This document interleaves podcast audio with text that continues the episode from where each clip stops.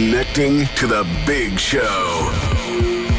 In three, two, one. I just think it's entitlement. It's not rocket science. It can be done. I truly believe it can. It's wanton destruction. It's also illegal. We're the one for Cork and ready to talk. Can we just talk? Call 1850 715 996. Text or WhatsApp 083 396 96 96. Email opinion at 96fm.ie. The lines are live. Let's kickstart the conversation This is the Opinion Line with PJ Coogan. on Cork's 96FM. And a very good morning, Monday morning, the 26th day of April, 35 years ago today, we began to hear about an unfolding story in Ukraine that would dominate the news and still be a huge news story to this day and dominate the lives of thousands of people in ways that we could never even have anticipated uh, when we first heard those news stories coming in. We will mark the 35th anniversary of Chernobyl. Of course, massive Cork connection to Chernobyl uh, later on this morning. I want to start though um, by sending out our thoughts and our sympathies to anyone who knew Connor King or his family. Such a tragedy. Camping with his mates, 23 year old student at MTU, camping with his buddies on Saturday, as any youngster loves to do at the weekend, and fell 50 feet into what they call a blowhole. Uh, one of his mates is a qualified lifeguard and went down to try to rescue him, but and, and he suffered hypothermia. Hypothermia. Trying to save him, poor Connor was pronounced dead at the scene, taken to CUH post mortem taking place. Uh, MTU's head of student affairs is Dr. Dan Collins. I know Dan very, very well. He sent his condolences to Connor's family and friends. They're in everybody's thoughts, and indeed, they are in ours this morning. Such an awful tragedy to befall any family. Any family at any time. 1850 715 996. Now, it was a bright and sunny and warm weekend from the time I left here Friday to this morning. It's been bright and sunny and warm and pleasant and just beautiful late spring or middle spring weather. But of course, it brought people out in their droves, as it would at any time. But unfortunately, we don't live at any time. And a young man called Harry McCann, who's been with me on the show before, made an observation on Twitter over the weekend. Now, you changed your original word, Harry, to a word unpoliceable. But to be fair, I can't argue with the first word that you used. You said, and I'll quote it, and excuse gentle ears or delicate ears if they're around. You said Cork was a shit show. Good morning. Morning, PJ. Yeah, look, it, it, it was bad. Now, to be honest, I uh, I don't think I've seen it as bad. I don't think I've seen anywhere as bad, to be honest, uh, as I've seen Cork City at the weekend. Describe what you saw. Because I wasn't in there. I went home and stayed home.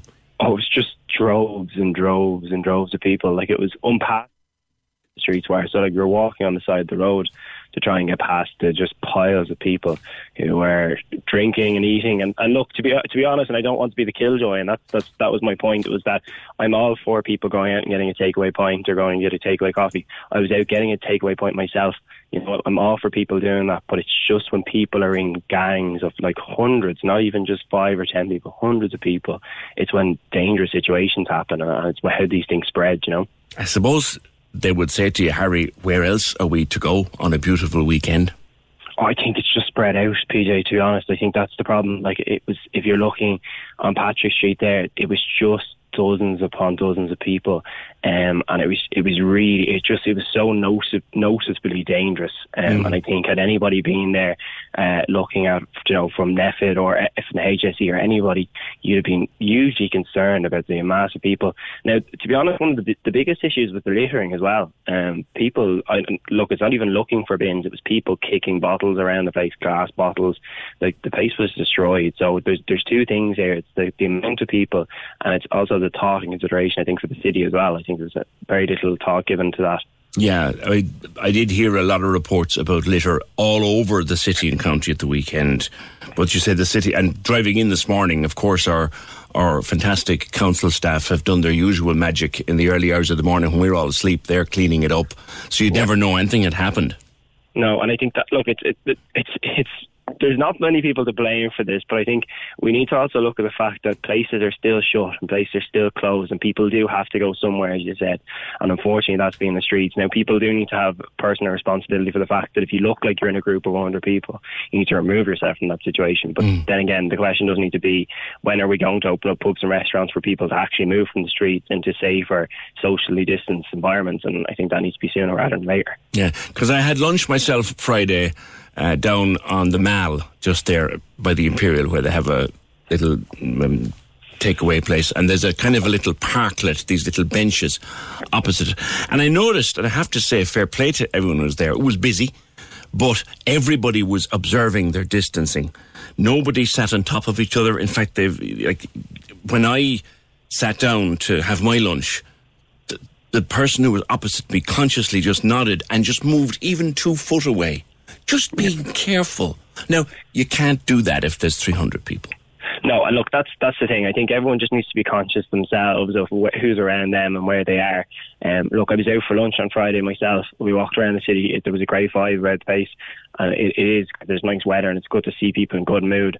But I think as the evening kind of came on, as I said, there was just droves and droves of people, and there was just very little consideration given for the fact that unfortunately we are still in the middle of this. We're still trying to battle it, and a spread or a spread of 100 people isn't going to help anybody, and it's not going to help the city at all. So I think people just need to be really, really careful. While it's great to see the good weather and it's great to see mm. the city buzzing, just look around you and go, if you're in a bad situation, remove yourself from it, or even just step away from somebody as mob, you know? Like, Harry, it's a while since I was 22, shall we say. We'll leave it at that. You're 22. It's a while since I was 22. When I was 22, I remember, though, I just wanted to be out with my friends. I just wanted to, to meet my friends and while the weekend away with them.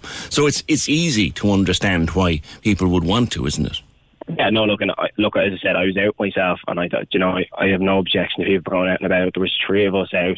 We walked a bit out away from the crowds and stood and, and had our, our takeaway points. And look, as I said, the guards were there. You know, it's not like there wasn't police around. It's, it was an unpoliceable situation, and I think people, while they were there to, to have a good time, I think people just might have had a lapse of judgment. I don't think it's anybody being uh, initial or trying to be consciously you know, um, oh, dangerous or put themselves in a dangerous situation. I think it's people. You don't think it was anyone putting two fingers up, do you, Harry? No, I don't think it was. No, and I, by no account, so I think anybody would do that. I think most people are conscious of the situation, and I don't think they'd intentionally put themselves or others in danger. But I think some people are just sick of this at this rate, and have mm. kind of just had a lapse in judgment. And I think if we can hold off a few more weeks, then we might keep everyone a little safer. Well, there's the thing. You see, what, what we were also told scientifically and confirmed for us a few weeks back that being outdoors is safer. Now, unfortunately, what happens is that the ER gets left off the end. So yeah. there's this mistaken idea that you can be outdoors and it doesn't matter if there's a thousand of you, you're safe. You're safe or when you're outside, but not yeah. 100% safe. No, of course. And look, that's it. You, you, are safer than you would be if there was a hundred people inside a room. Of course, it is because there's you know there's fresh air and everything else. But I think it's as you said, safer is the big, the bigger word there. You're still at risk. You can still put other people at risk. And if somebody catches it and spreads it to somebody else and they bring it home to their family, mm. then we've got a disaster on our hands. Okay, thank you very much, Harry. Uh, Harry McCann, eighteen fifty seven one five nine nine six. Were you out at the weekend? Mags says on Twitter. So this dude is complaining about the volumes of crowds in town that he himself contributed to. Okay, then. All right. But Kevin says people are under the illusion this pandemic is over. One look at India. Oh, don't mention India. My God, don't mention India. Shows, shows just how fast things can go sideways. Unless you're vaccinated, why risk it? You've gone this far. Just see it out. Yeah, I see where Harry is coming from. As I said, I had my lunch in town on Friday, um, waiting for my son, actually, and I had a there was a few people around. There was a crowd building. There was lots of people walking around with takeaway coffees, and I'm sure the odd takeaway pint was being had. Uh, but people were being very careful of their distancing. Um, and I, I said, I was sitting on that little parklet outside the Imperial having my lunch. And when I sat down, the person who was sort of next to me, even though they were a good four or five foot away, just consciously moved a little bit to the left, just to open the space. And I thought that's brilliant to see people doing that. Um, and we have to keep doing that until we get the damn jabs into our arms. Actually, reading today, uh, this morning early, the north, north of Ireland, and I've been saying for weeks they're kind of putting us to shame in te- terms of the speed of the vaccine rollout. They are picking up the phone today to call people in age 35 to 39. We are still working on the 60 to 64s. So they're 30 to 39, and we're on 60 to 64s. We need to at least meet them halfway, lads. We need to get that speeded up. Caller says Club Piero was in full swing over the weekend down in Schull. It's no surprise that people who don't care about COVID also don't care about litter or noise pollution or antisocial behaviour. The litter was chaotic by all accounts around town, and I certainly saw some stuff coming from Schull uh, about Club Piero. We talked about that last summer when it started.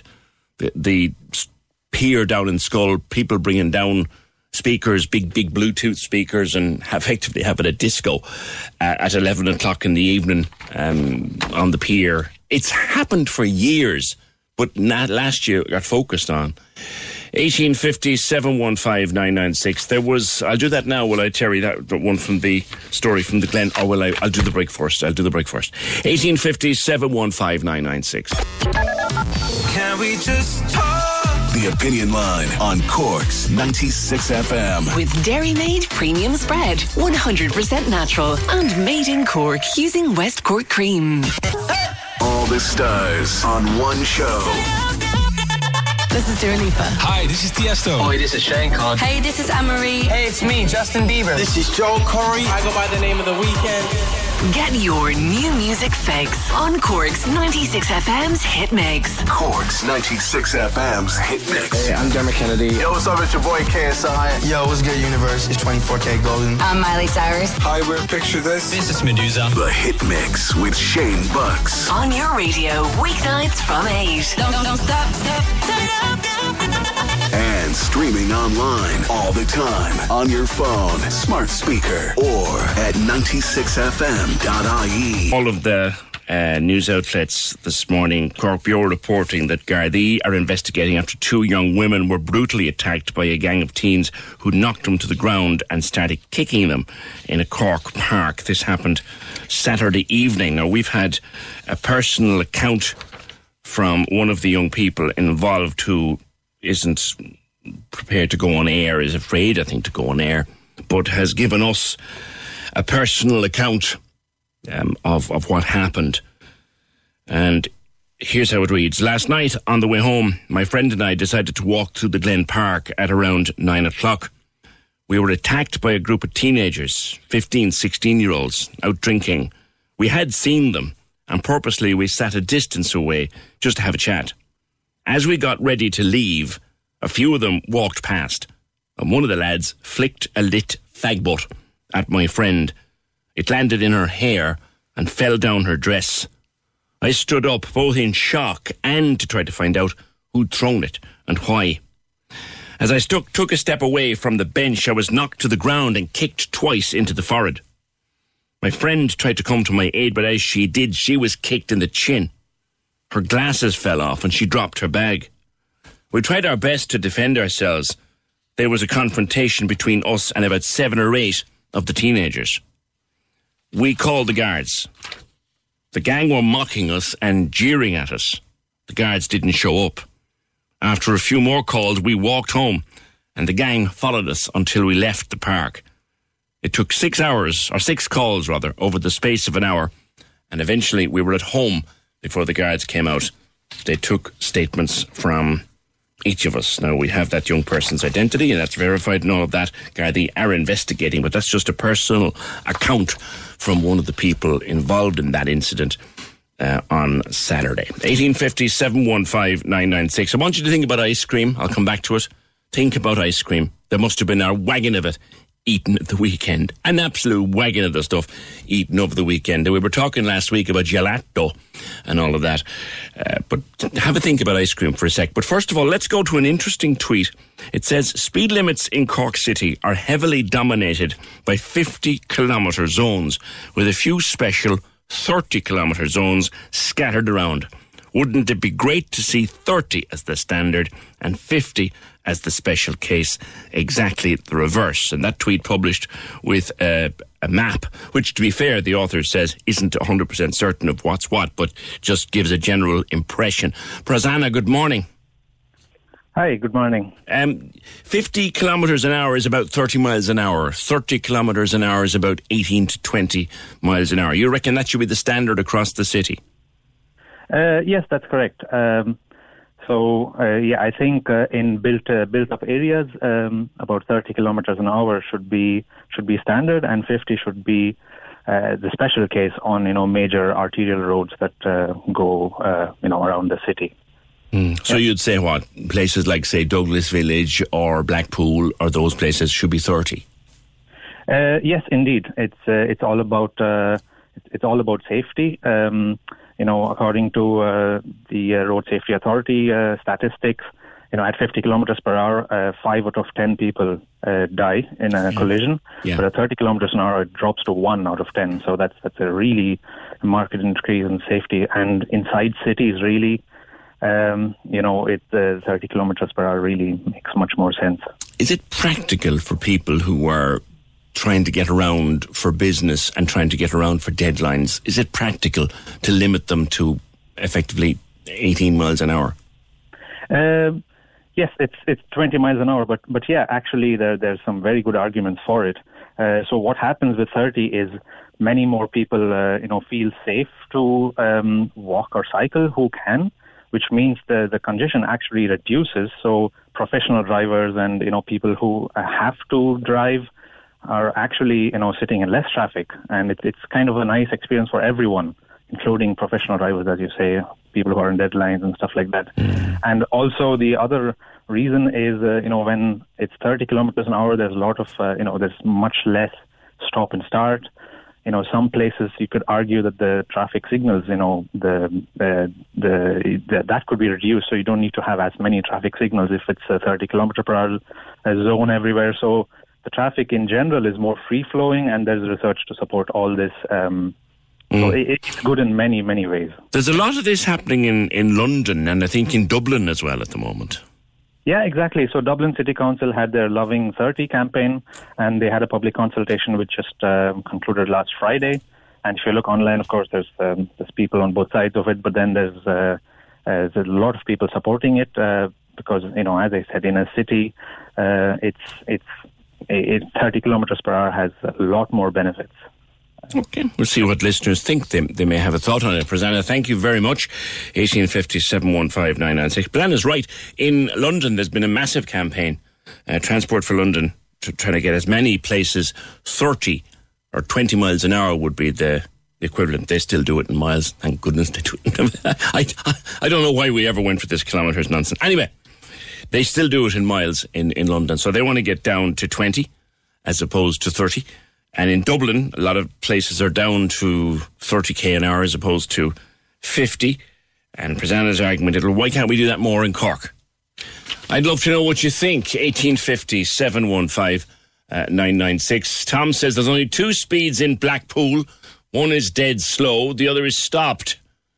You can spend as long going from one side of Blackpool to the other as you would going from Cork to Carrigaline.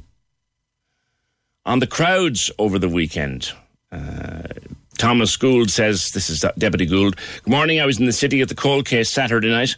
On Sunday, I was doing cleanups in the Glen Park and Cushing Road and Tannery Gardens. I know what PJ is talking about.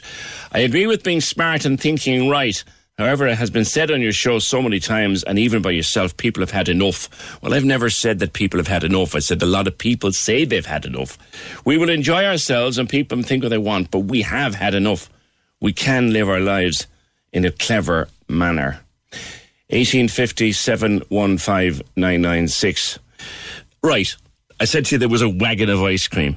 Compi- uh, consumed over the weekend. I saw one more tweet of people with 99s.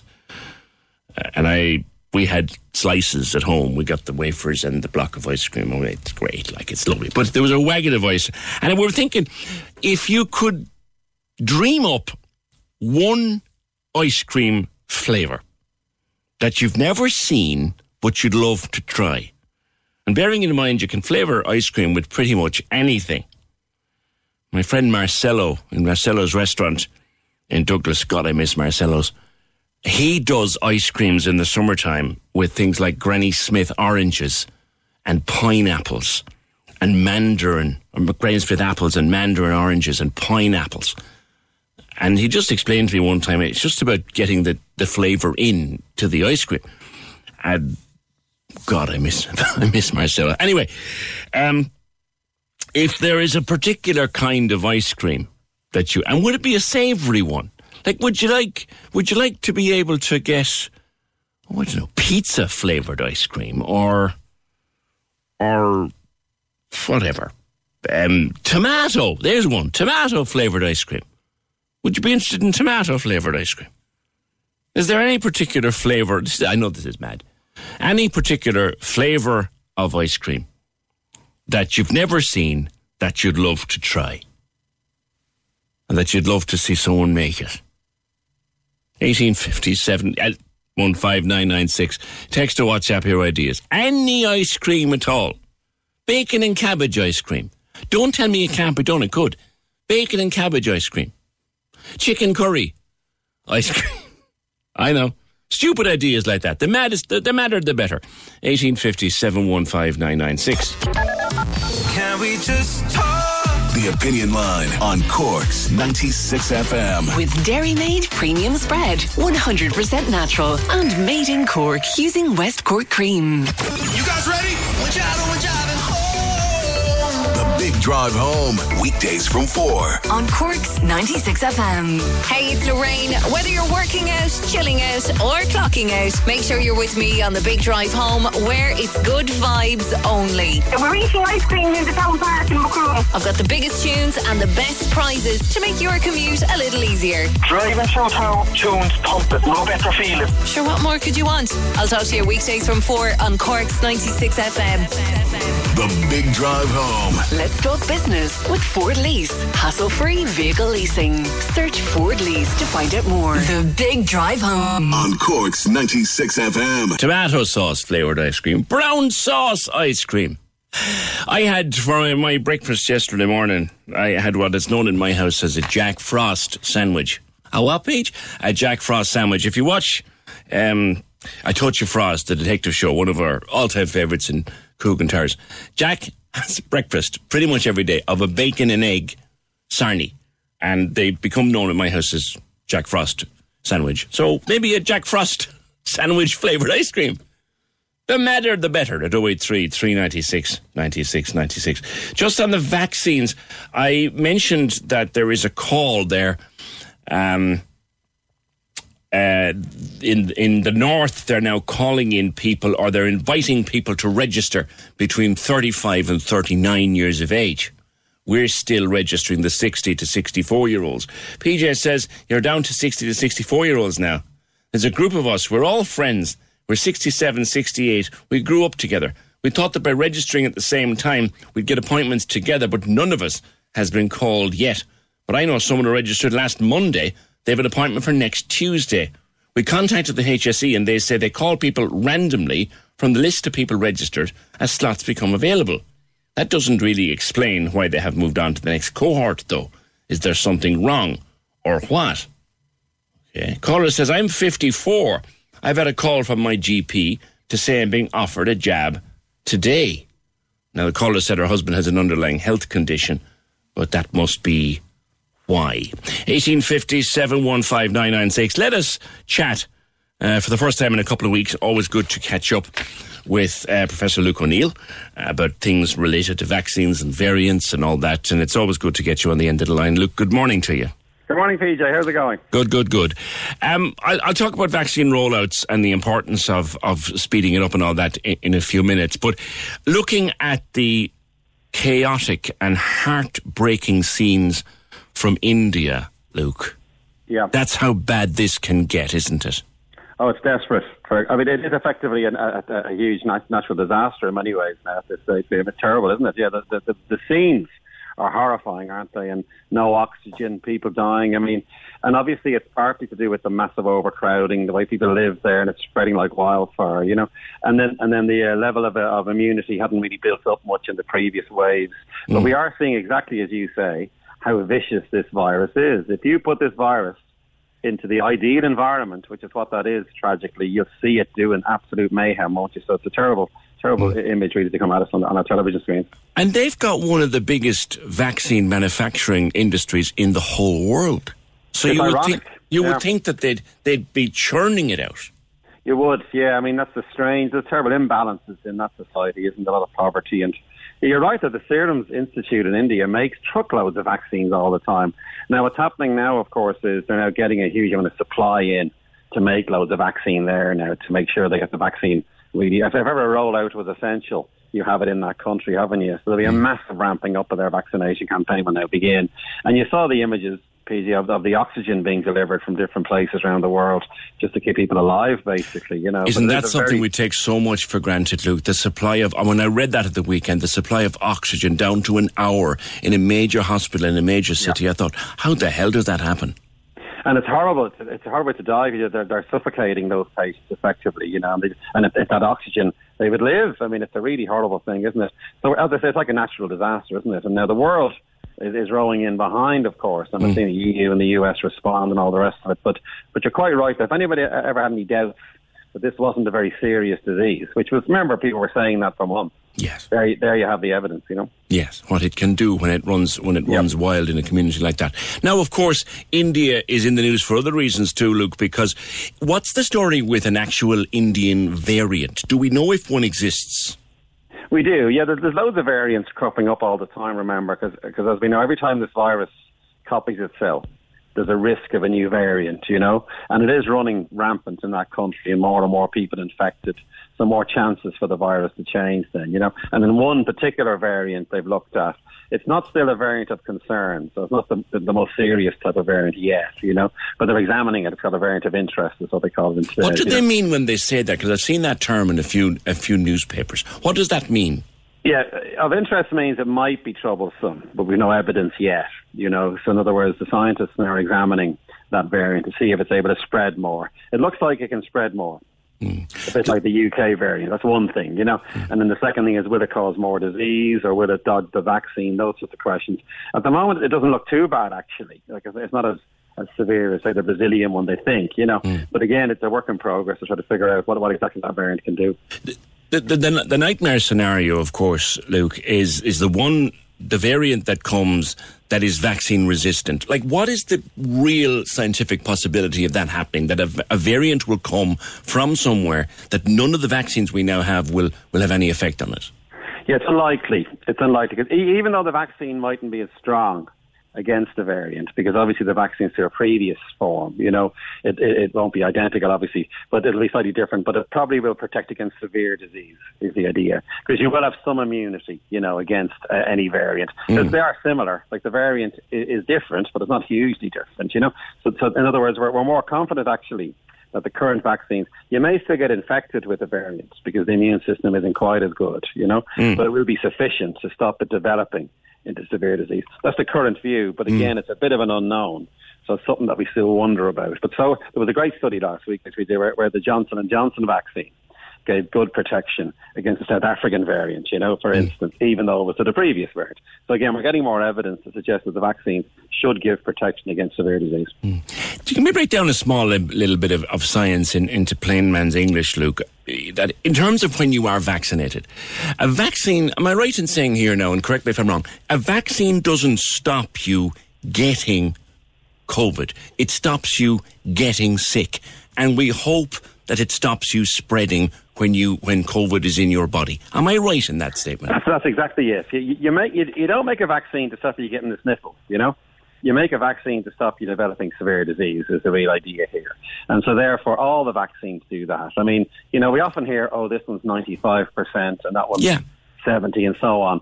That, that doesn't really count that number. That just means risk of infection, you see. What really counts is stopping you ending up in hospital and getting really ill. And all the vaccines protect massively against that, which is great, you know. Now, some might actually stop you getting infected if they're really powerful, you know.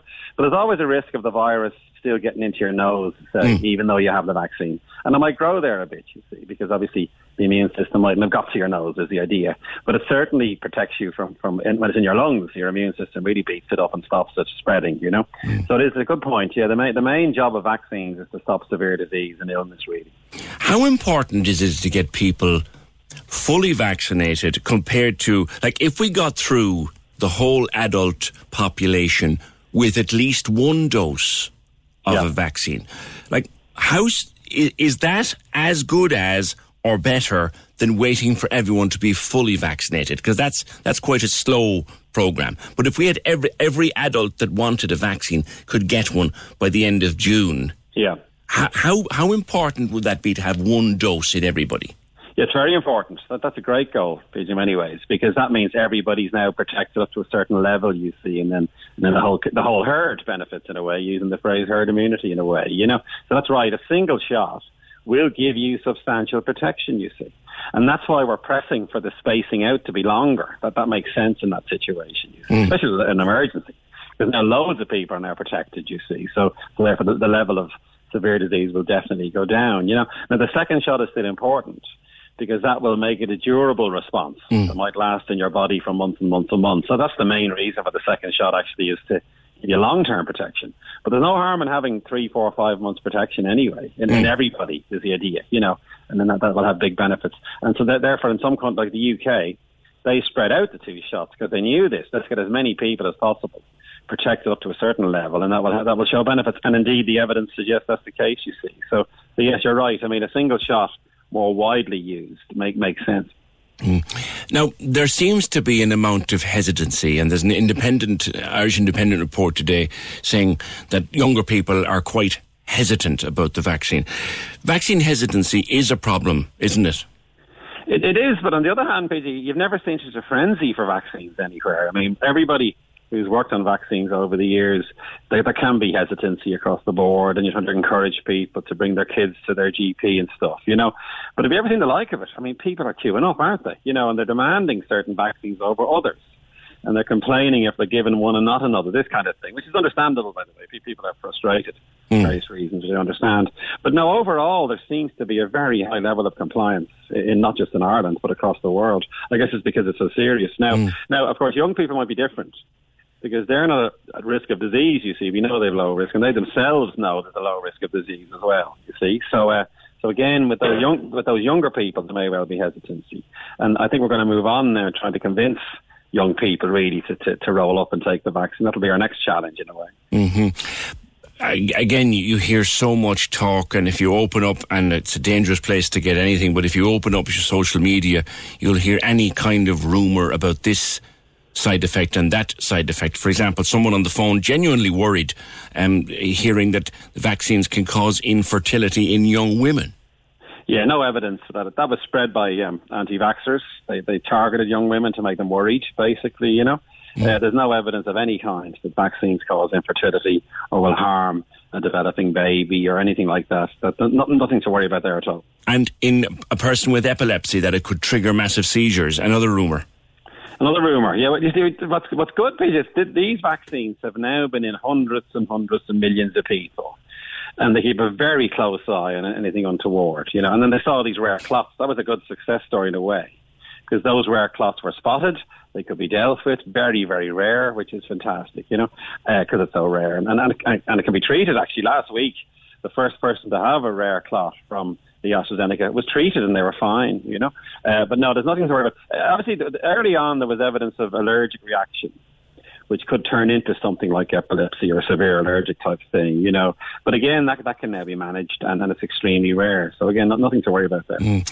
Getting back to the developing countries, because look, we're here in Northern Europe and our vaccines will come. And we know they will. It might be slower than we like, but we know they'll come. But there are millions and millions of people in the developing world. And until they're all vaccinated, this thing That's will right. never go away.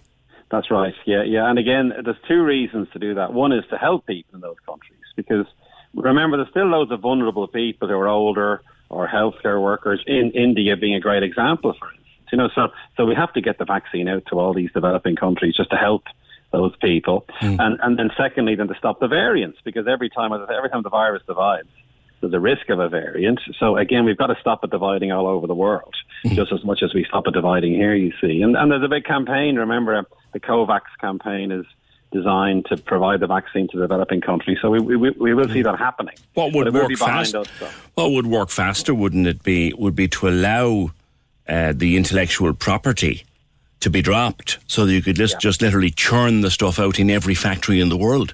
Yeah, and that's that's that's starting to happen, PJ. By the way, they provide. In fact, for India now, the big pharma companies are providing all the ingredients into India to them to make the vaccine. You see, so so one solution would be to have local manufacturing in different parts of the world and let let them do it. You wouldn't normally see that, you see, because companies are can be very cautious about these things. Yeah. But in this situation, where they're moving towards that to loosen up some of the the, patenting and so on, and let yeah. these countries make their own supply of vaccines. As we mentioned, I mean, the size of the manufacturing industry, the vaccine manufacturing business in India, is so huge. Yeah. That if they could make their own, my goodness, they'd solve it. That, that's right. That's right, precisely. Which is what's going to happen. Watch. I mean, the Indians themselves are uh, in bits, in a sense, when they see this happening. You know, and they, as you say, they got the biggest vaccine factories in the world are in India. So it's a strange paradox in a way, isn't it? Yeah. But now you'll see a massive ramping up of vaccine production there to get it out as quickly as possible. Where are we going with regard to lateral test, lateral flow testing or antigen testing uh, as we try to reopen? How important yeah. is it? Like I was listening to a program in the UK, Luke, the other day, where and I heard an ad, and unless I've misinterpreted the ad, if you have something coming up where you might need to get tested for, you can go to your local NHS health centre and get tests free. Yeah, yeah, free. That's right. Yeah. Well, the UK have massively ramped up testing, PJ, and in fact, they're, they're giving out tests to every household, which is one way to deal with this, and that every house have ten or twenty tests in the hall before you go out. You test yourself, you know, and if you're positive, you stay home. It's obvious. It's and how reliable are those? They've got, yeah, they are reliable. I mean, again, there was a lot of toing and froing, you know, a few months ago. Are they reliable? Yeah, are there is there a false positive or a false negative? All those kinds of questions came up, you know, and then the EU got behind them. And the and um, if you look at the website, you'll see if you search for this, the EU, you'll see accredited tests. You see, so they're reliable, you know. And again, our own our own country, Mark Ferguson, he's the head of Science Foundation Ireland. He chaired a huge big committee, produced a big report. It was about two weeks ago to say, please get these tests out, you know. And now the plan is to do pilot schemes. They're going to take their time as usual, but there will be a few couple of pilot schemes. They're going to do it in universities and schools initially, you see. So there's no doubt we're moving in that direction. And that's a really good thing. Are you a little frustrated, Luke, with the speed of the rollout here and the availability of supply? I, I think we're doing on the vaccine front, Peter. We're not doing too bad. I'd say. And remember, we're getting great numbers at the moment, and, and day by day the numbers go up. You see, and, and we can now project into the future. And let's hope uh, the, the key number, remember, is eighty percent of our adult population having at least one shot by by by the end of June. The Taoiseach said, didn't he? So that's a reasonable goal, you see, and I think we can achieve that. So I don't think it's too bad. I mean, some countries went really like Israel is the gold standard in a way. They were very rapid, weren't they? They got they're now fully vaccinated, and mm. in hmm. fact. What struck me, Peter, was two weeks ago. They've now announced they're exiting the pandemic, which is a great phrase, isn't it?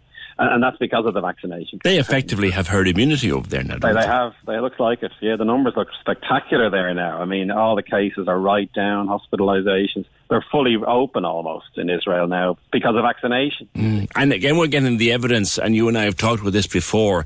The the, un, the imponderable with regard to a vaccine is does it stop you being infective rather than infected? Yeah. And the the numbers there are very promising. They are, yeah. And again, what's happening is we're analysing all these countries closely. Uh, Israel, the UK, and the US, of course, are ahead of everybody. So, and there's evidence now that the vaccine stops spread. And getting back to our previous thing, you might still get a tiny bit of infection, you know, but it won't spread to someone else. Is the idea here? And again, the evidence for that grows and grows, and that's great news, PJ, because that means the virus is on the run. Oh yeah, they can't spread anymore. You know, when, when, when you and I first spoke about this a few months ago, it generally was an imponderable, and we didn't know until it went out there. Right. The number, but the numbers are coming back exactly as you'd want them. Another call, Luke. I've had chemotherapy recently. I'm worried about getting vaccines. Yeah, again, I wouldn't. I mean, anybody any concerns, and obviously people will have lots of different medical conditions. Just check with your GP or the vaccinator when you go for the vaccine. Just double check. You see. And the GPs are a great source of comfort to people, you know, because you, tr- you can trust your GP. You can say, look, I've had, and they'll know your medical record, hopefully, and they, they'll reassure you. And with chemo, no, there's no reason if you've had chemo not to get the vaccine. And it's very important to say, look, you're at high risk of, of, of a disease if you've yes. had chemo, you see. Because your and immune that, that system outweighs, is banjaxed. Exactly, that, that outweighs any risk from the vaccine. You see, so and again, it's about the, the clotting thing, which we've been over lots of times. You know, the the risk from this disease in your sixties far exceeds any risk from getting a clot. So the advice is to take the vaccine. You got to weigh up the risks in a way. You know, it's a tricky thing for people to do, but but it's important to get that message out. Okay. Well, I don't think, Luke, when we first spoke uh, about a year ago with regard to this, did you foresee we would still be in the middle of it? Did you think we'd get out of it faster? Or yeah. how confident are you that this time next year we can talk about COVID 19 as an item of our history? Well, by God, I hope so, Pete. Don't you? That's how we're talking. You got to ask me on to talk about something else at some point, right? I promise I will. I promise. We'll talk um, about we'll talk about the shambolics uh, or the metabolics. Exactly. Any, anything, anything we'll do. This. um, oh no, listen. I mean, we have to be very confident, and we can see it now, can't we? I mean, uh, certainly the next two or three months it will get better and better, no doubt. You know, uh, simply because of this fantastic vaccination campaign that we've been discussing. You see, I didn't think we'd be still in the thick of it in a sense a year on, though. I thought, but then we didn't know, did we? We didn't know what was going to happen. So, so I, I think it's a bit of a surprise. It's still dominant in all our minds, isn't it? You know, but all, we're all looking for respite, aren't we? yeah. This. People but are getting very sick and tired of it. Oh now. God! And so, no more than anybody. I mean, I work on it, so it's not too bad for me because it's part of my job, you know. But I imagine most people are going, "Oh, listen, not again," you know. But then the fact is, the stories keep coming, don't they? So, something new keeps coming with this damn thing, doesn't it? I mean, the, the clotting incident was the big one lately, and then the AstraZeneca and so on. Our next discussion, PJ, will be the Johnson and Johnson vaccine. Watch, you know, that that with, today, hopefully or tomorrow, they'll release that. Do you think they will? Oh, they, well, they have to. Yeah, yeah. I think that they, they must. It'll be interesting. Let's see what they might put mm. up some restri- restrictions on it. What do you expect? I mean, like, what, what do you expect NIAC will do? I, I suspect they'll say over 50s, maybe something. They might restrict it with the age. In other words, based on risk again. You know, they'll say that let's go down through the ages. But I'd be very surprised if they don't let it in the over 50s, which is what we need. It's 600,000 doses, and it's a single shot, remember. Mm. That will, that, in fact, that vaccine, Pete, to give you an idea, that will protect 15% of the Irish adults if we deploy all those vaccines. Isn't that great? That's a good number, you know. So and what level? Again, again, you said it to me before, so I'm, I'm kind of asking a question you've already answered. Is it two weeks after that Johnson and Johnson? Then yeah. you, you, you, the chances of you getting in any way seriously ill are what very small. Very, very small. That's. I mean, they, they put. Yeah, I mean, you get the immune system has to get going, obviously. So the vaccine goes into your body and that takes a bit of time then to get the immune system trained. You know, two to three weeks will be typical for any vaccine, really. You know, I think with Johnson and Johnson, yeah, probably two weeks after. Now your immune system is all the players are on the field, if you like, you know, and they're hmm. good to go. So that's the way to think of it. And and of course, the people, the people clamouring for that one because it's a single shot, isn't it? You know, you wait for the second shot and then another two weeks. You see. So I heard a lot of people talking about um, of late some vaccinators who were giving out AstraZeneca now before they put the limits on it. Because I know one young person who works in a pharmacy, they got an AstraZeneca, and I was impressed with what the vaccinator told them. They said, "Look, you might feel ropey." Tonight yeah. and tomorrow. You might get chills and shivers and feel like you've got the flu. Someone else told me that they felt like they had the worst hangover of their adult yeah. life. But is it true that that is just your immune system going, right. hey, what the hell is this? And then ease off, lads, it's friendly fire.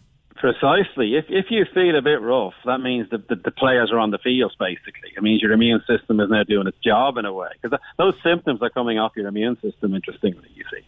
So, so in other, words, if you feel a bit groggy, a bit sleepy, that's a good thing. Now, obviously, if you feel really bad, bring up your GP mm. because obviously you never know. You could have some underlying condition again, and maybe you know. Mm. You but shiv- that, that, shiv- that might, shivery and horrible, like you're breathing the flu Yeah, that's fine. Yeah, and, and take take a Panadol, a paracetamol. That, that can relieve, as if you as you have a cold or a flu. Remember, and then the famous one, Peter. Take a glass of flat Seven Up as your only man. Ah, sure. Listen. Well, you see, no, no. In Luke, Luke in Cork, we use flat Tanora. Oh, of course you do. I beg your pardon. that's, and that's much more effective. Proven to be Listen, we'll, we'll talk again. Thank you as always for your time. Uh, it's um. Oh, hold on. Is there one more? Uh, is there one more? There, yeah, paracetamol will help. That that's been answered. Thank you very much, uh, Professor Luke O'Neill.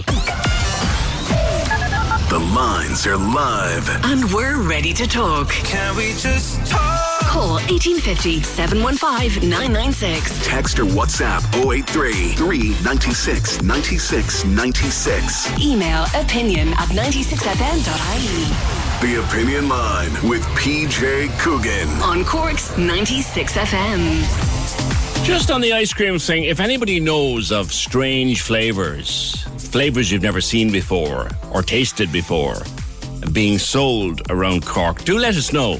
Because we are looking for wild stuff. Like I said, my, my friend in Douglas, uh, Marcelo, does some wonderful, wonderful ice creams when he's open. But I, I don't think he's doing them at the moment because he's. I know he's doing takeaway and stuff. But uh, like Granny Smith ice cream, like come on. What about Sis Tim? What about a nice Cork Beamish ice cream with a different head to the body? Just a thing on a hot day. Other people have been off drinking cider. What about an ice cream made with Beamish in it? Just the job boy.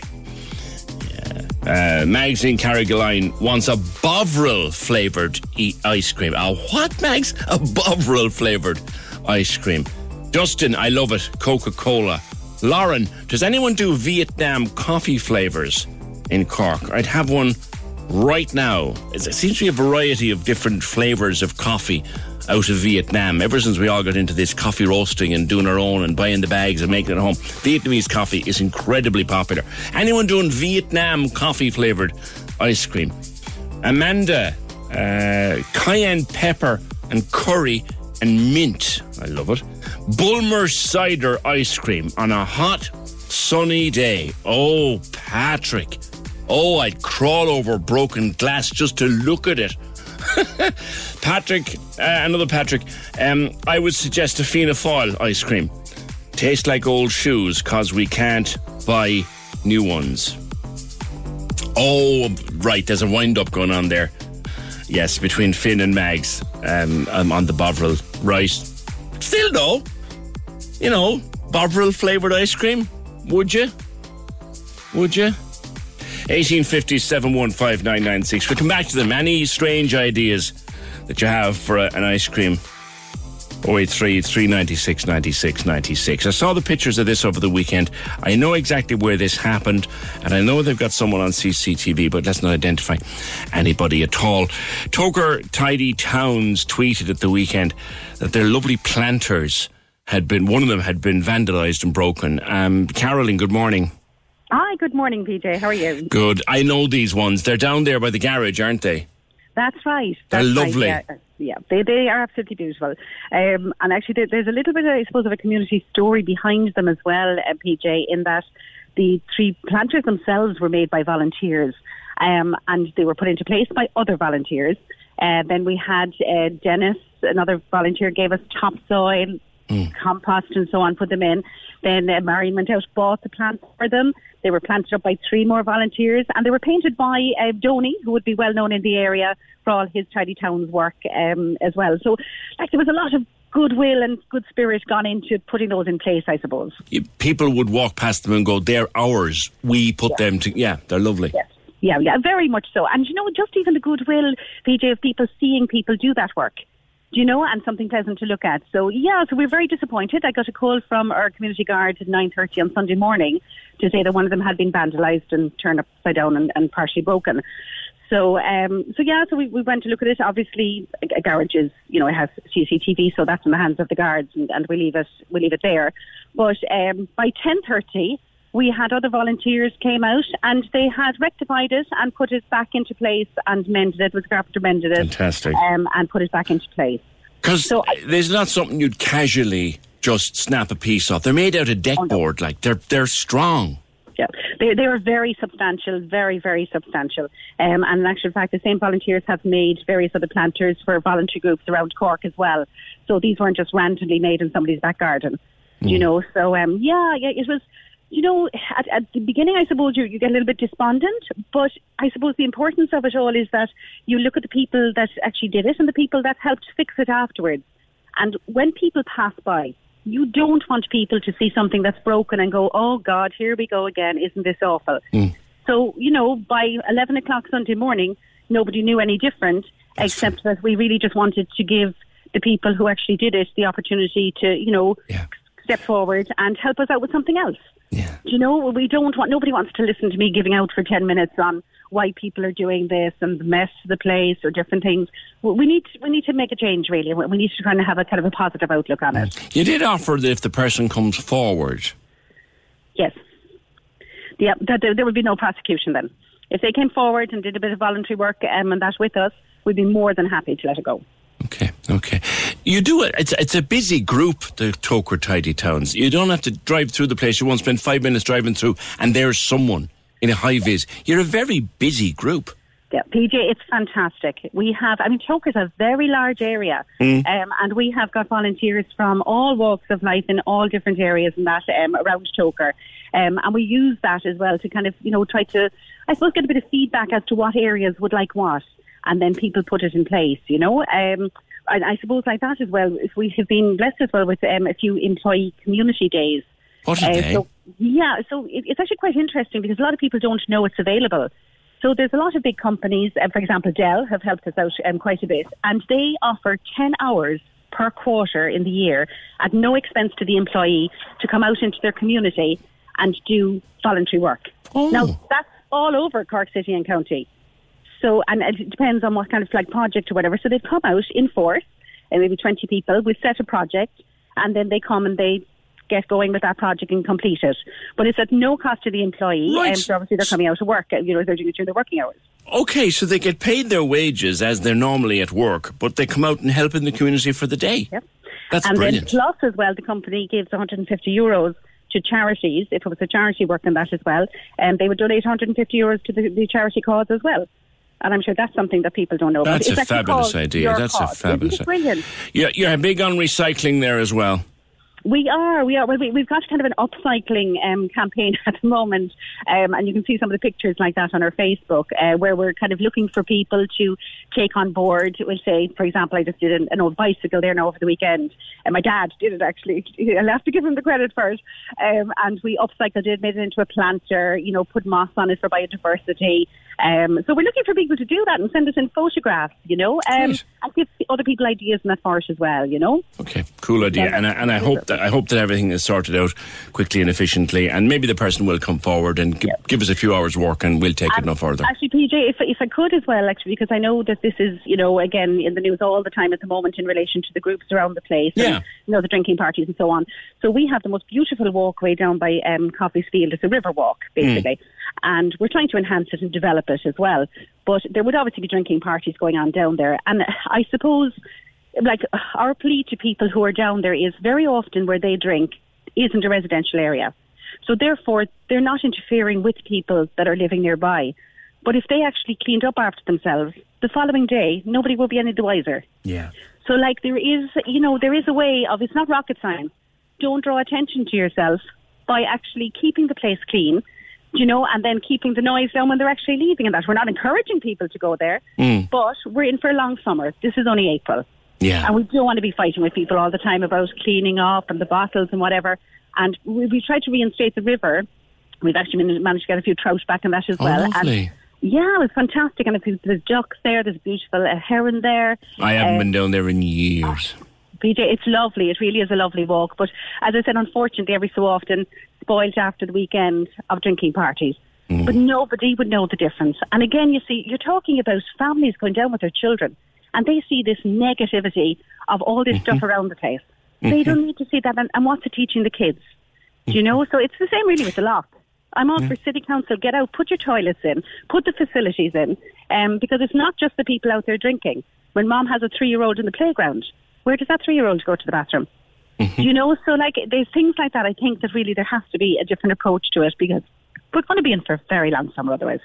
Yeah, yeah. And the idea of, I, I again, I've said this many times, Carolyn, if you go uh, into a park or go to a beach or go wherever for the day, okay, there mightn't be enough bins, and the bins that are there might be full, and that shouldn't be happening. But here's the thing what happened to the simple practice of taking a black bag and bring your own stuff home? I, I, I think even to encourage people to do that is probably wouldn't be as successful even as build a black plastic bag and leave it by our bin. Like we actually put in a bin at the first lockdown. We put in a bin there at the start of Coffey Field, mm. and what is wonderful to see is that people actually walking are actually bringing back bags of bottles and that from other people and dropping it off at the bin if the bin is full. You know, and we're more than happy to take that rubbish away, and City Council would do collect the rubbish and that as well for us. Mm. But you know, there's no point, I suppose. a little bit of personal responsibility. Take away your own stuff, collect totally, it. Totally collect it, and as I said, and even leave it there for us. Do you know? And that's not a problem. But don't don't throw it into the road here. Don't leave it around the place. Um, and as I said, there would be less attention drawn to everybody if they could just help us out and just follow those few guidelines.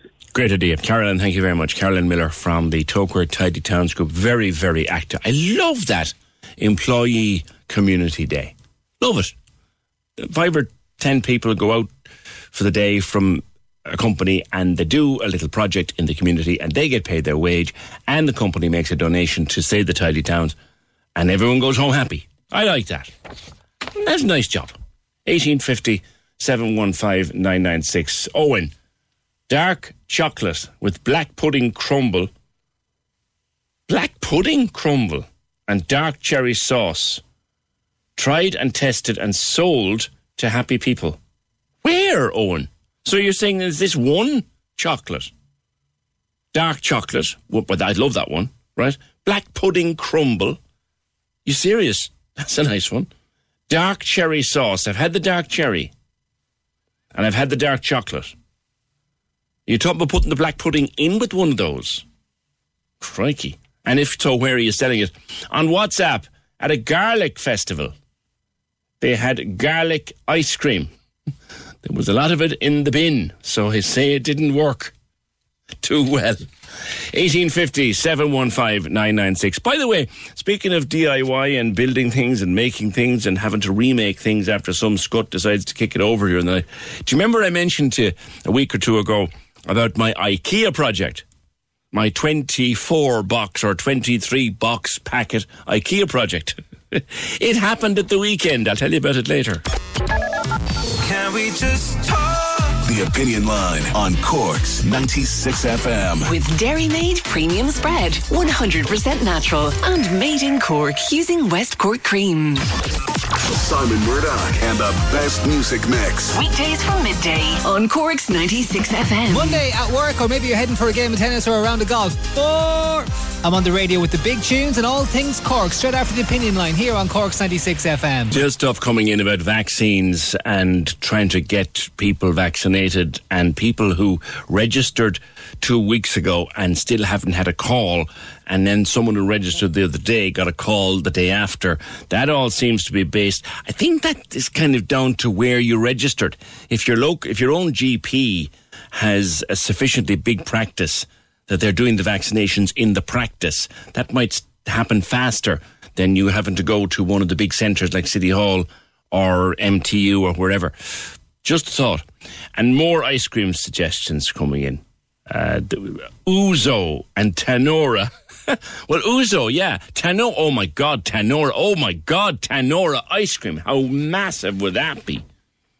1850 715 996. We have talked many times in the past about the invisible disability. This is the person who uses, quite legitimately, a disabled space, but you don't see their disability as such. Uh, my late dad, for example, my dad would stand up straight and look fit and healthy, but the poor man couldn't walk 20 or 30 yards because of the condition that he had. So we had a blue badge for dad, so he could go for a haircut and stuff like that. But you know, it was an invisible disability. Please say what's wrong. This is something like that. Shah, good morning. Good morning. How are you? Good. Now you have an invisible disability. It, it affects your leg. Yes. I do. That's correct. Yeah. Okay, and it can be quite painful, which means you can't you can't walk very far. Extremely painful. Now I have good days and bad days, but um, throughout the years I've been on all different kinds of painkillers, and I'm on constant pain medication, and I go into the hospital for pain treatments regularly and things like that. Right, right, and and therefore you can't. It, it affects the fact that you, you you would look okay standing in front of me. No one would know. Is that right? Yeah, that's correct. Like if I'm wearing a pair of jeans, you won't see it at all. But when I'm pa- wearing a pair of shorts, people generally point and laugh. Oh dear. Yeah. Okay. What happened in Clonakilty yesterday? You legitimately parked in a disability space. I parked in a disability space on Wolfe Tone Street yesterday evening, af just just after six pm, I'd say. And I came back to my car a while later with a lo- note on the windscreen. Um, now, my boyfriend, he was wearing a Leeds jersey, and I, I mean, it must have been someone that was living on that street somewhere that saw him getting out of the car. The note read, Leeds scum parking in disability spaces." Ah, come on. Yeah. So I wasn't sure, like, at first we were kind of like, okay, maybe it was someone we knew joking around, and then we were kind of like, no, it definitely wasn't, because I don't think any of our friends are that cruel, you know? And you had your blue badge displayed. I had my badge visibly displayed in the window, but you see what it is as well is I drive kind of a car that stands out too. So I think that has a lot of it to do with it as well. Right. But um, no, I mean, yesterday Isn't it? An, is it an day. adapted car or something? No, no, it's not adapted or anything, but it's um, it's it's it's a bright coloured car. It really stands out, you know. Okay. Okay. So it, I don't think that helps because I don't know. People seem to be in the kind of frame of mind, you know, if you're disabled, you you know, you can't have a nice car. Yeah. like I've I've seen plenty of times as well, you know, people saying, well, you know, if you're disabled, why are you out after six o'clock? Yeah. Yeah.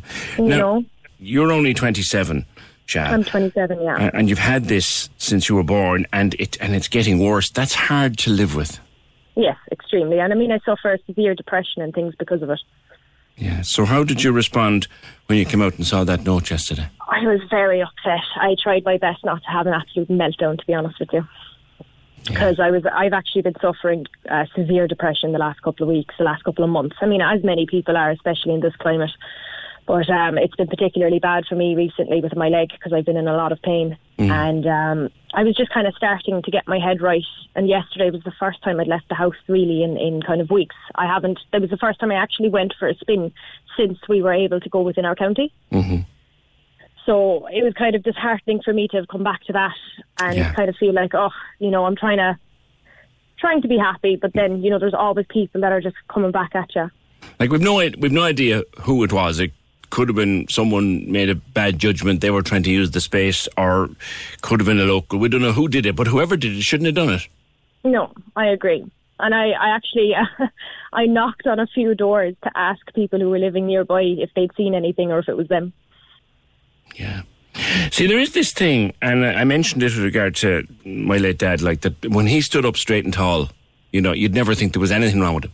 Yeah. But he couldn't walk 20, 30 yards because he had COPD, advanced COPD. And and like the, the same with you, you to stand up like you said, wearing a pair of jeans, no one would even notice. No, But- wouldn't but- think like looking at me. But every step is pain. Yeah. And a lot of people say to me I have a sunny disposition, which sometimes in a way doesn't help my situation, you know. But And fair play to you. Fair, fair play to you for having a bright disposition when you live with such a painful situation. Uh, thank you. it is. It is hard. I won't lie. It is hard, um, and especially like I mean, it's, it's happened to me really. Almost, almost every time I pass in a disability. When you need mealtime inspiration, it's worth shopping Kroger, where you'll find over 30,000 mouth-watering choices that excite your inner foodie. And no matter what tasty choice you make, you'll enjoy our everyday low prices, plus extra ways to save, like digital coupons worth over $600 each week. You can also save up to $1 off per gallon at the pump with fuel points. More savings and more inspiring flavors make shopping Kroger worth it every time. Kroger, fresh for everyone. Fuel restrictions apply. City space, there'll be someone saying something or someone pointing, or there's always something. Yeah. Like I remember in Mahon Point about two years ago, I parked in a disability space, and it was an actually elderly woman practically came in my window to tell me I couldn't park there. I wasn't allowed to park there, even though my badge was in the windscreen. But she didn't check first. Badge is there with your picture on it, like they don't they don't they don't give them out as as spot prizes, like. Exactly. I mean, I, I waited a year and a half to get that badge. I had to fight for it because my condition is so rare they don't understand it. Right. Yeah. And I just I find it very disheartening. Like people are far too quick to judge. Yeah, yeah. I think the message is very clear, Shanna. I hope that you'll be feeling a bit better soon. And look, maybe whoever did that is is listening. And I hope so. Yeah. You know, well, it would be okay. to get if, apology, if, but one can dream, right? if they if they were listening, and I know we've got a big listenership in Clonakilty and West Cork in general, if somebody was listening and made that assumption yesterday, what would you like to say to them? Just don't. Don't make that assumption. Check to see if the badge is there first. And if you don't believe that it's a real badge, that's why there's reference numbers on it. Ring the Disability Association and find out if it's real. Yeah. If it's a legitimate badge. That's all I'm saying. Like, don't judge a book by its cover. Don't be so quick to leave nasty notes like that. Yeah. To something that they have no idea about. Yeah. Okay. Okay. You know, everybody's suffering their own battles. You know, not everything is obvious. Just think before you leap. Yes. Don't ruin somebody else's day because you're having a bad one. Yeah. And you know what? Don't let anything like this affect your bright disposition, Shah, because it's been lovely talking to you. Thanks very much. It's been lovely talking to you too. Take care. 1850 715 996. Can we just talk? The Opinion Line on Cork's 96 FM. With Dairymaid Premium Spread, 100% natural and made in Cork using West Cork cream. Access all areas on Cork's 96 FM. Your guide to nightlife on the side. Hi, it's Michael here with an update on Cork's entertainment. Virginia Woolf's To the Lighthouse is a masterpiece of modernism and brought vividly to dramatic life by Ireland's foremost playwright Marina Carr. Filmed on the Everyman stage, this digital capture of the stage production will be broadcast as part of the Cork Midsummer Festival 2021. Access all areas. Damien Dempsey's show this May at Cypress Avenue has been rescheduled and announced for February 2022. Anyone with tickets for the original show can use them for the rescheduled date. Check out more information at cypressavenue.ie. Access all areas. Feel free to let us know at Access All Areas if you have a rescheduled show coming up or any live streamed events by emailing us here at aaa at 96fm.ie. Access all areas Your guide to nightlife on the side. on Cork's 96 FM. There's some suggestions coming in for your mad ice creams. Do you know what would be really nice? If we had someone who makes ice cream listening to the show and we're prepared to take on one of our mad flavors because apparently anything that you can get a strong flavor from, you can get into an ice cream. Wouldn't it be crazy? 1850 715 996. We are big fans on this show and have been for many years. And having met the man personally once or twice and worked with him on projects where I was the MC at things he was speaking at, uh, the sheer force of nature that his father, Peter McVerry, uh, is one of the most wonderful men in Ireland. Um, and his interview on Tommy Tiernan a few weeks back is, is well worth a watch. Even those who've interviewed him many times we're taken aback by the openness of that interview. Just wonderful, wonderful man. But he, the, the Peter McVerry Trust uh, works in his name. And the Peter McVerry Trust is to open a base here in Cork and some new uh, accommodation, badly needed accommodation. The CEO of the Peter McVerry Trust is Pat Doyle. Pat, good morning to you. Good morning, PJ. Good morning, Peter's, listeners. Pe- Pe- Peter's work is, is legendary, and we love talking to him on the show and have done many, many times. But this is a, a, a really new development for Cork. Tell me what's happening. Well, w- we've been working with Cork City Council and Cork County Council uh, for over a year now. Um, uh, we felt we should be in the the, um, the second city, and so we're down. And we're, we're not doing PJs. We're not building new stuff down in Cork. What we're doing is trying to bring back in disused properties, trying to bring back in upper floor, floor properties, derelict properties. Um, and we have a bit of a skill at that. We've built up a bit of a practice in Limerick and in Dublin. So we're sharing that knowledge now in Cork and we're working with private landlords and the local authorities to bring in as many as we can. I think we've brought in about 28 so far. And we've another 68 in the pipeline this year. Wow. And uh, they're from ranging from in the city, uh, down on the east there to, to Cove and to Youghal, and then across then to Bandon and Bantry. Um, and, and, and in between. So we're we're um, we're pleased with the progress. It's not revolutionary. It's 28 units so far, but it's given 68 people so far a key to the door. You know, so you- there's you- families there with children who have never had their own key to the door. So it's a privilege. You're going into the old disused bank on North Main Street. Yeah.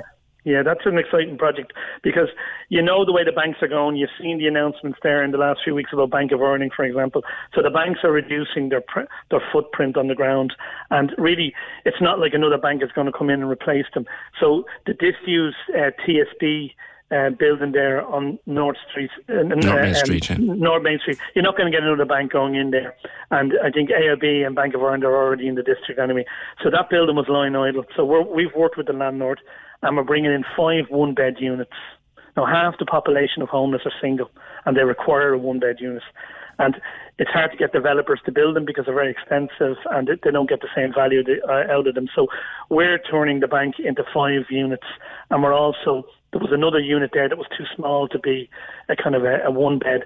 And it was either turning into a studio or an office. So we're taking our regional office in Cork and we're going to have it um, on that street. And that'll all be open in the next month.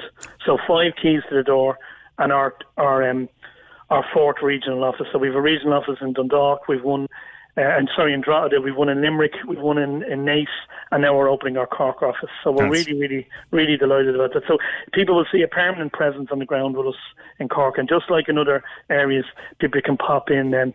And uh, we can we can chat with them on a daily basis and help them with their housing need. Now, you operate on the principle of housing first, and probably for the hundredth time, Pat. Just explain that for me. I suppose it's it's um, it's a very basic um, idea about giving people the house first. Years ago, um, in Ireland, it used to be you know when you deal with your alcoholism, PJ, we'll we'll give you a key to the door, and you deal with your mental health, Mary, and we'll give you a key to the door. And some people never fully deal with their alcoholism, never fully deal with their mental health, but with supports. They can do a lot better, and the research says people do a lot better in, from their own home than they do from a hostel. So rather than sending someone in to a hostel um, and saying, deal with your alcoholism in there when other people are drinking, possibly, um, we're saying, give them the key to the door. And then people do better. And in a hostel, people, the research people say is 40% people get beyond their issues. In, in their own home, it's 85%. Get, you know, so giving people a key to the door helps them then to stop worrying about that and focus on their other issues. And if hmm. they have health issues, mental health issues, addiction, education, disadvantage, whatever that might be, they do better from their key to the door. So housing first is key to the door first, then the wraparound services, and we'll get you sorted and everything else. And do you works. provide a channel for those services? Oh, we do indeed. We do indeed, and we we have our own uh, nursing teams. We have our own addiction supports. We we link with local authorities. So, for example, in Dublin alone, we have housed 360 people in Housing First. You know, um, and I don't know whether you saw the primetime program. Some of your listeners will see the primetime program that was on on homelessness before Christmas. There were three homeless people identified in that, for example, and two of them the trust has housed in Housing First already. Oh, so brilliant. really, really delighted. I saw that. I, I saw that program. Yeah, so the young lady that was on that and the young lad that was on it, um, there was a young lad from Kildare and a young lady from Dublin. Yes. And we, we're both working with them now in Housing First. Oh, that's fantastic. And, and and the people who go into your units, um, Pat, do they pay rent? Oh, they do, they do. Um, getting a getting a unit with the Peter McVerry Trust is the same as getting a unit with the council. All the nominations are agreed with the council, and the rents are the same, and your entitlements are the same. So if you go into a single unit and you end up getting married and have a gang of kids, then you're entitled to a transfer, you know, um, into another local authority unit. So we we run very much in partnership with uh, um, the local authority, and all everything is agreed with them, and our standards and quality and everything else um, are as good, if not better. And uh, people have the same rights and entitlements, and the rent is based on what's known as a differential rent. So if you're on 100 euro, you pay 15. You know, it's you know you pay 15 euro. If you're on 200 euro, you pay 30. If you're on 300 euro, you pay 45, and on and on and on. Um, and if you get land that big job, uh, you know, in 96 FM in Cork, and you're on the big money, PJ, then you know you'll be paying even more rent. You know. And rightly, and rightly so. You are looking at other unused sites in the city, I think, are you?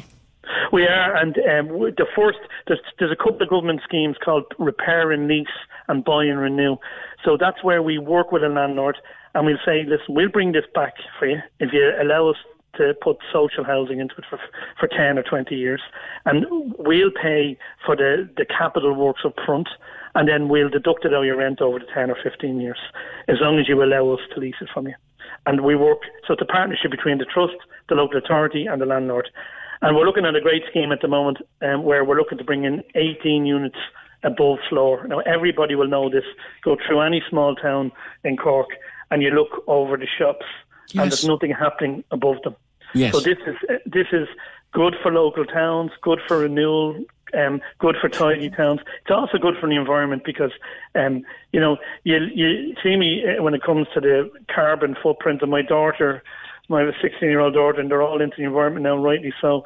And you know, they would say that um, you use 80% less carbon emissions by bringing back in an old unit than building a new unit. Where you are going in, I don't know whether you're aware of this or not. I'm sure you must be. Uh, mm-hmm. North Main Street was in the 90s and into the early noughties. Uh, it was the focus of a project called Over the Shop.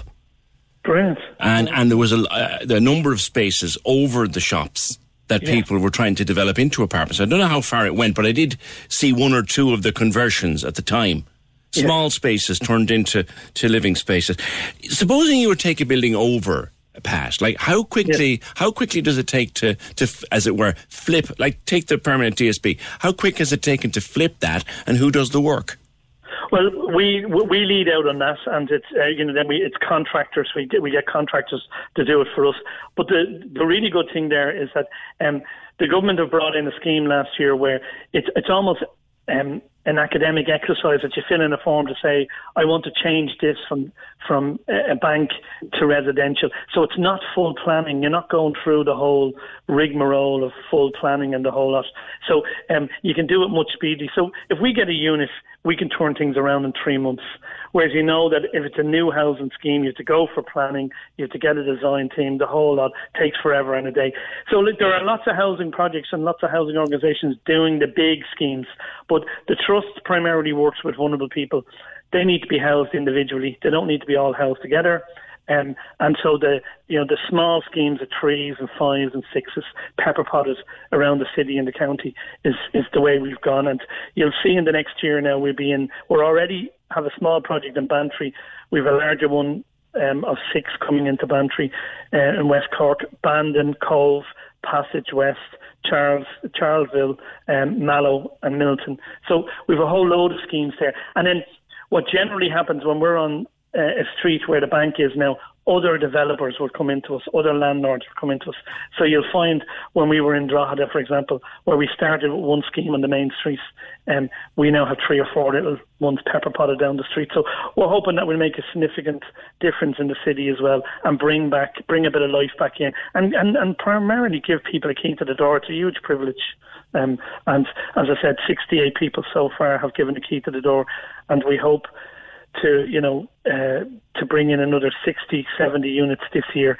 And like, there could be two to three people per unit there. So that'll make a big difference to people's lives. It's fantastic. It's fantastic and delighted to see it happening and happening at pace in Cork. You've helped, you've helped over nearly 60 people in Cork in your first year. And now this brilliant development in North Main Street. Pat Doyle, CEO of the Peter McVerry Trust. Please give my best, my personal best regards to the man himself, and hopefully we'll speak again soon. Thank you. Kevin says that last interview, the Peter McVerry one, was music to my ears. People have been on with you for as long as I've been listening, calling for this to happen. Yeah, I remember that. I brought it up there with, with him, with Pat, Kevin, the living over the shop idea back in the 90s. Uh, and it, I, I, it kind of burned itself out. Actually, maybe I can ask Dan Boyle about it in a minute because uh, uh, he was active in politics even back then. Uh, but Dan is joins me. I saw this because I was driving down Skehard Road recently. Some trees being knocked, quite a large number of mature trees cut down on Skehard Road. Now it's part of a road widening project, but a lot of people upset to see the trees being cut down. Dan, good morning to you. Good morning, PJ. Uh, we know what's happening down there. There's a cycle lane going in, and the, the road is being widened. So the trees kind of had to come down, didn't they? Uh, well, it's it's part of what had been planned for, uh, and there is replanting as part of the process. I, I, suppose the difficulty is is that our consultation processes in relation to this they, they can be quite technical. We we, we do have a, a consultation portal on the city council uh, website, and people are encouraged, and, and several do uh, whenever these these proposals are made. Uh, but uh, because of the detail in them, uh, pe- people tend not to see what the consequences are until they actually happen. Uh, we, have not only seen it on the Skehard Road, we've seen it in relation to the uh, Blackrock uh, Passage Greenway as well uh, in recent weeks. So mm-hmm. Uh, I, would like to see uh, see a system where where we have better public engagement in terms of what's likely to happen to trees and when it's likely to happen and what they can do to indicate whether they're happy or unhappy about it. Mm. you, you, plan to bring up a motion at council to what effect? Yeah, it, it, a kind of a notice of tree removal, a kind of a, a planning system for the trees across the city. Uh, now, it, it, would apply to groupings of trees, yeah, like like we've seen as Skehard Road and, and, and the Blackrock uh, Railway, rather than individual trees, because trees do get get knocked down in storms. They uh, sometimes are diseased, but but even the extent to which we take away trees uh, that are dead is is often the wrong approach because that's part of the the ecosystem, the biodiversity in those areas to allow them to die in where, where, they're standing. Um, and and the other part of the puzzle I I hope will come through is that we finally have had sanctions from the department of local government department uh, in the Department of Housing uh, to have a tree officer in Cork. So I, I think someone who's specialised and can help develop a tree policy in the city will will pre- prevent and preempt uh, a lot of this public concern that we've seen in the last couple of months about uh, uh, lots of trees being taken down at once. Sometimes it's necessary, and sometimes there are questions about whether it's necessary or not. So mm. that's why I'd like to see a better le- level of public engagement. Come back to what you said about trees dying where they're standing, and yes, as part of biodiversity, that would be important, of course. But a tree that's dead where it's standing is a major safety hazard in a storm, and we get lots of storms. Oh yeah, yeah, yeah. I mean, the, the, you have to make calls uh, if the tree is overhanging, uh, if it's likely to to fall. Uh, but uh, sometimes we, we engage in uh, total removal, and, and sometimes we engage in, in widespread removal of surrounding trees. So it's uh, it's not necessarily the right approach.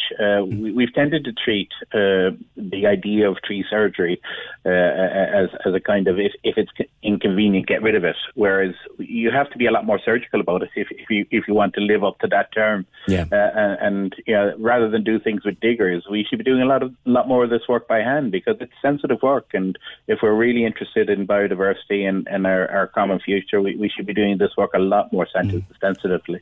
And is it that if your motion goes through, for example, that there would be a notice placed on a tree that's about to be cut down? Is that what would happen?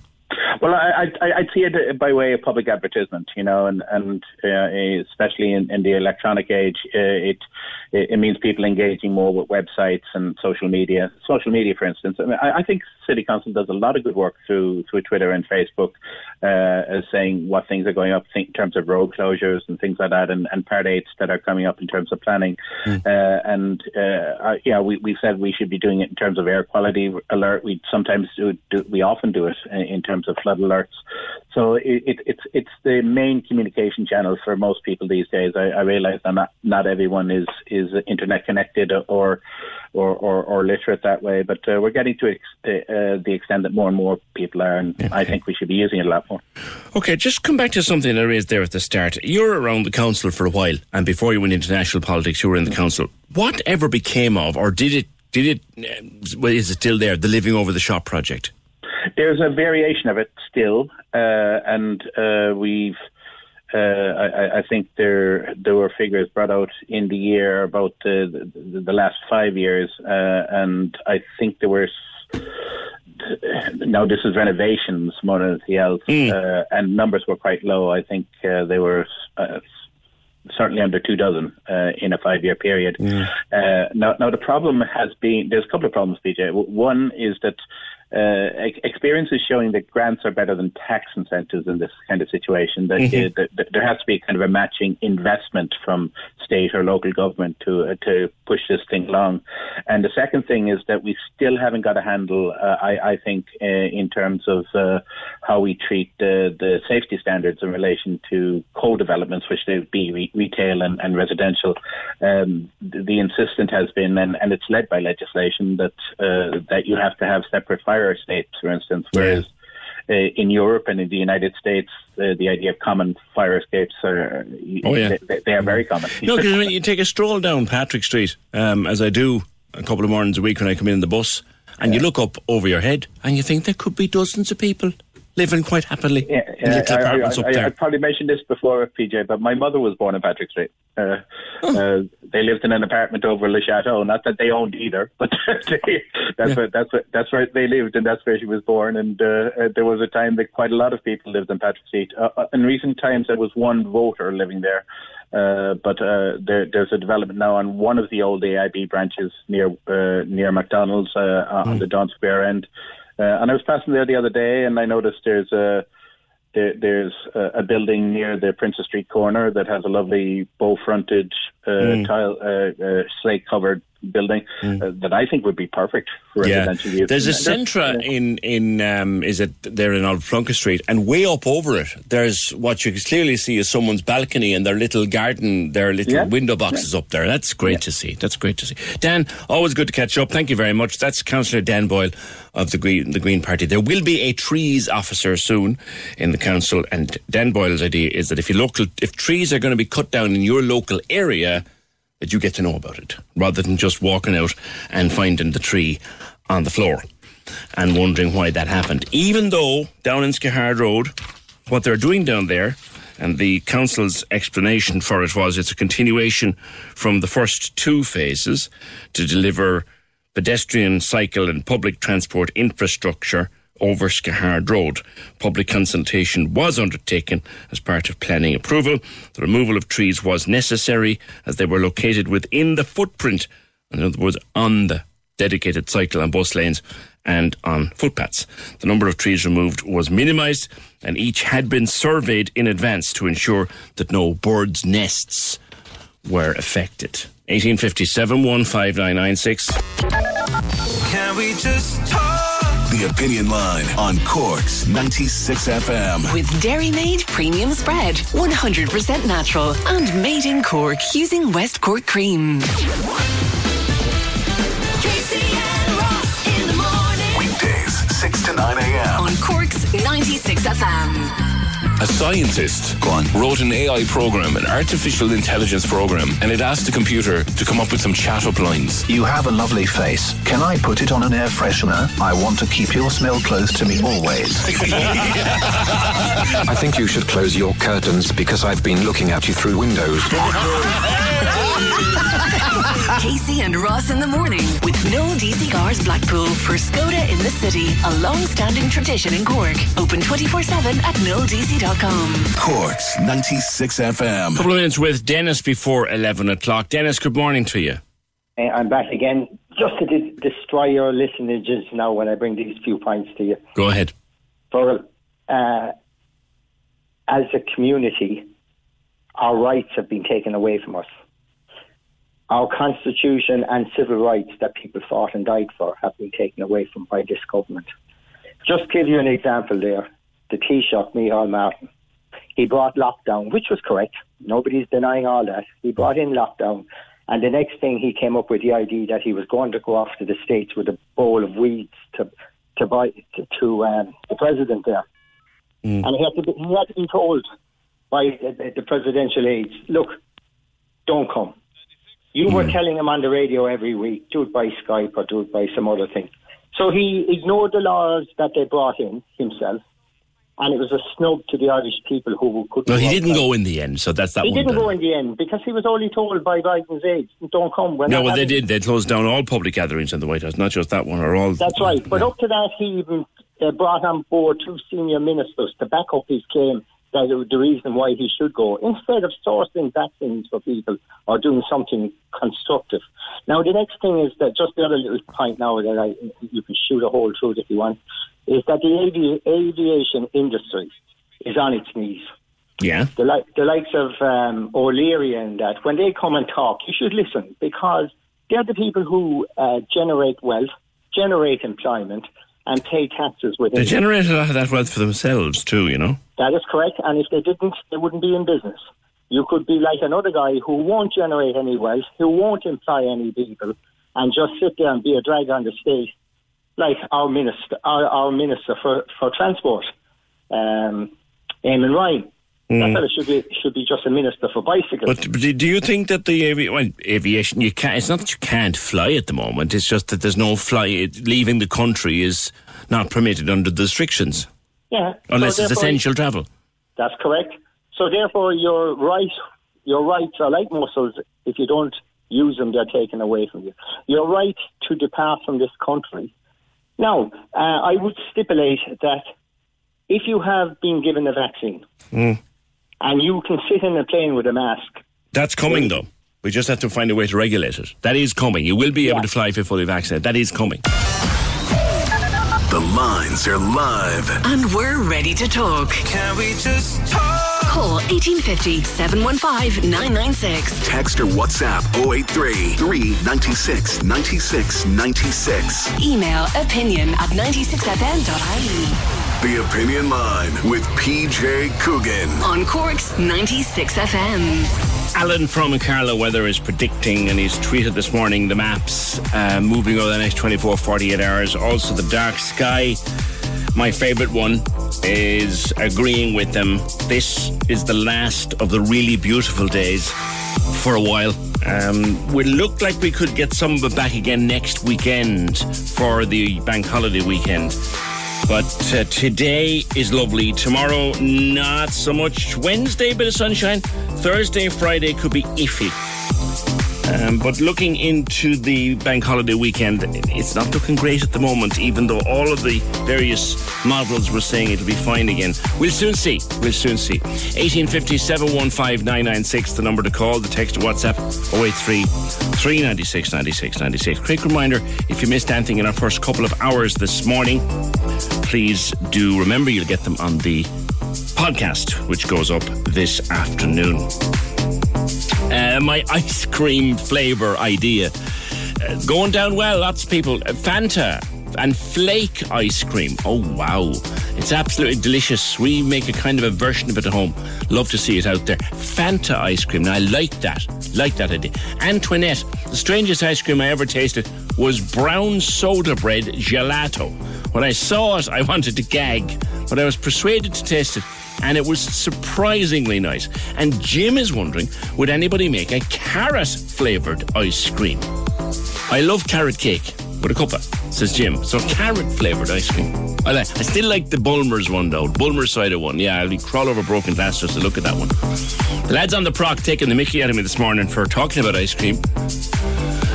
And then Dennis. Dennis, I don't endorse anything in what Dennis was saying, by the way. Uh, Dennis claims that his constitutional rights have been infringed by the government restrictions. That is BS from top to bottom. Absolute BS. Government restrictions on travel and flight have done nothing against your constitutional rights. That's absolute and total manure. Um, and I disagree with anyone who says that. We have to do this. We look at India. Look at Brazil. Do you want that here? Because if you open up everything, like some people want to, you could well have that here. We to be really, really careful. And you know, I don't often, I don't often sort of stand up and applaud Micheál Martin. I've been very critical of the man, sometimes fairly, possibly sometimes not, since he became Taoiseach. But he said something yesterday on the week in politics, and I thought, you know what, Micheál, you're right. And there it is, hit on the nose. Everything that opens now, we want it to stay open. So today it's tennis clubs and golf clubs and a few more people at a funeral and a little bit more. There'll be a little bit more next week and a little bit more. Everything that opens now, we want it to stay open. And I just throw this one out there for what it's worth. I am prepared to wait a little bit longer if it means that what I can do, I can continue to do. So if that means I have to wait a little bit longer to go to a restaurant or a little bit longer to go on a foreign holiday or a little bit longer to go anywhere or do anything, then you know what? I need to say, well, if I want to be able, yes, we need things to open and stay open this time. Any thoughts? Love to hear them. 1857 15996. read an interesting article about confidence in our children, um, written by Dr. Colman Noctor, who is a child psychotherapist. And he was saying that one of the most common questions he get asked by parents is, How can I make my child more confident? And this is because they're concerned that the child might be shy or reserved, or as we used to say, a quiet child. I wanted to talk to a little bit about this. This is uh, Dr. Colman Noctor joining me now. Colman, good morning to you. Morning, Peter. How are you? That's quite a low connection there, guys. We'll, we'll, we'll, we'll, we'll take it back to you. So I'll talk to him there in just a second and see if we can get a better, a better sound on that line. But Dr. Noctor was saying that many of the young people that he treats in his psychotherapy practice, they don't lack confidence, but often it's self belief. And I want to explore with him a little bit about the difference between self belief and confidence. We're just going to set him up there on a slightly better connection if we can. Let's go back to some of your comments on vaccines. Uh, here's one. Gab- Gabby says the government wants people to get a vaccine in order of age. My husband is registered for two weeks now, still no sign of an appointment. Several others that I know are in the 60 to 65 group. They're getting vaccinated Wednesday. My husband is 67 and can't get an appointment even though he is an asthmatic. Uh, when I phoned, I couldn't get a reasonable answer why he was being left behind. They say the elderly are being done in age cohorts. I'd like to ask someone why this is happening, but there is no facility to make a complaint. Thank you for letting me vent. I feel really let down. There is a problem with people being left behind. There really is. Something else brought to my attention over the weekend as well, and I thought oh, it would make real common sense. I was talking to my daughter. One of her friends lives with Nanny, and Nanny is 90 something, 91 or 2. And Nanny, of course, has been vaccinated. Now, it's just making the point that when you've got somebody vulnerable in the house, like an elderly mom or nana or dad or granddad, or someone who's sick and they've been vaccinated, wouldn't it just be prudent to vaccinate the whole household? I don't get that. I'd love to ask someone about that. Like, let's say, for example, that someone, you know, we, we live with Nana. So many of us live with Nana. And Nana is 88. And fair play to her, she's in good old fettle, but this thing would kill her. So Nana's had her vaccine. And Nana is now, she got Pfizer, she's bordering on bulletproof. And that's great. But, like, why weren't the rest of you done on the same day? Just for the sake of convenience, if nothing else. Can we just talk? The Opinion Line on Cork's 96 FM. With Dairymaid Premium Spread, 100% natural and made in Cork using West Cork cream. The Cork's 96 FM music panel gives you the power to pick our playlist. Click 96fm.ie now. 96fm.ie now. Take the 10 minute survey and you could win a 100 euro shopping voucher. The power to pick what we play. Pick what we play. Join the Corks 96 FM music panel. Find the link on Instagram, Facebook, and Twitter. Find the link on Instagram, Facebook, and Twitter. Or see 96fm.ie. Can we just talk? The Opinion Line on Cork's 96 FM. With Dairymaid Premium Spread, 100% natural and made in Cork using West Cork cream. Simon Murdoch and the best music mix. Weekdays from midday on Cork's 96 FM. Monday at work, or maybe you're heading for a game of tennis or a round of golf. Four. I'm on the radio with the big tunes and all things Cork, straight after the opinion line here on Cork's 96 FM. Get ready because Cork is about to be brought to life with song. Cork's 96 FM brings you the first ever online edition of the Cork International Choral Festival this April 28th to May 2nd on corkchoral.ie. Enjoy choirs from Ireland, Europe, and beyond. This year, four specially curated gala concerts will be staged online, which you can enjoy from the comfort of your own home. For details of workshops, concerts, and more, see corkchoral.ie. There's something for absolutely everyone at the online edition of the Cork International Choral Festival, April 28th to May 2nd. With Cork's 96 FM. Long call that I read out there a while ago, the mistakes that were made right at the very start of all of this, uh, they weren't all made by Micheál Martin, it has to be said. Micheál Martin only became Taoiseach in June. Was it June? Yeah, it was June of last year. Micheál Martin became Taoiseach. Taoiseach at the start of all of this and the first couple of months, when, for example, NPHET asked for mandatory quarantine, check it out, they did. They asked for mandatory quarantine, didn't happen. And also, um, who was the one who devised a plan, published it in April, brought it into effect in May, and then rushed it through. And if you look back on it now, NPHET said, don't rush it. They rushed it. And look where we ended up. Who brought that plan out? Wasn't Micheál Martin. It was the Taoiseach, Leo. So, you know, we've got to give credit where it's due sometimes as well.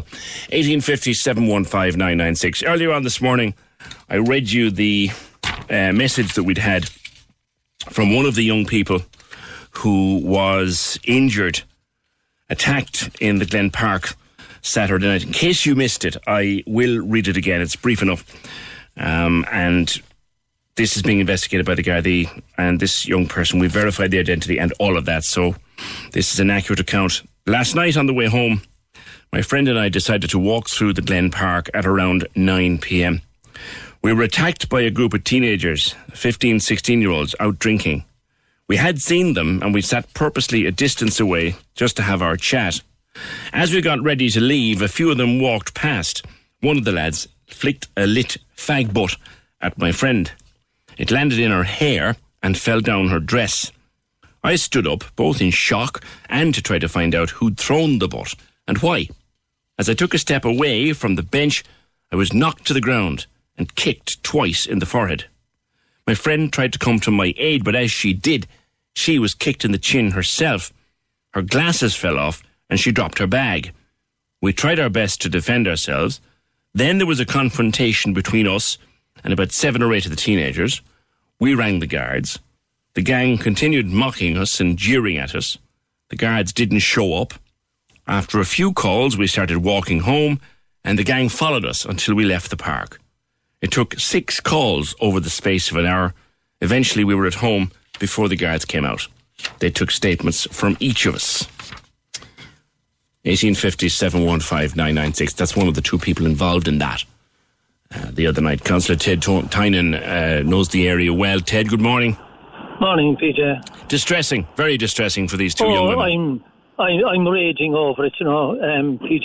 It's a beautiful, the Glen River Valley Park is a beautiful place, full of wildlife. It's quiet, tranquil, beautiful place to go. I've been down there a lot, particularly during the lockdown last year and again this year. My wife and myself, we go off down there. We went down during the snow there, during the winter, and just to just to um, sample the kind of um, atmosphere there. It's a fabulous park, and on that uh, event um, where that uh, those two young women were were assaulted, that's an appalling event, you know, mm. and just to recognise then as well the dangers that are there because we've uh, I've observed personally myself the drinking parties that are going down there, and as you know, alcohol drives people violent too. You know, so I put down a motion then, PJ, a few months ago, and there was a response from the city council. No, it was about the setting up of park rangers, and I I copied the ideas that were put out by Malcolm Noonan, the the Green Party minister, that um, he was pushing this idea of send, setting up park rangers. These park rangers would be trained by An Garda Síochána and would be given powers of arrest and would be given legal backing by the state. And of course, funding is the big issue. And they would patrol places like the Glen River Park, you know. Hmm. And Would you, would you have them out there at anyway. nine o'clock at night? Pardon? Nine o'clock at night? And why not? Yeah, and why why not? I mean, people are entitled to go out at eight, nine o'clock, and I've been down there at myself. Actually, went dark then, and maybe coming home around half eight, half nine, ten o'clock on various evenings, and it's um I I I walk the mountains in the dark and I walk through woodlands. It's a beautiful experience to walk through woodlands in in in the dark at night time, you know, and the proposal that I had done that they would create uh, a park rangers unit for the Glen River Park and the other parks around That is an official council park, is it, Ted? Um, it would be, uh, I, I would think so, yeah.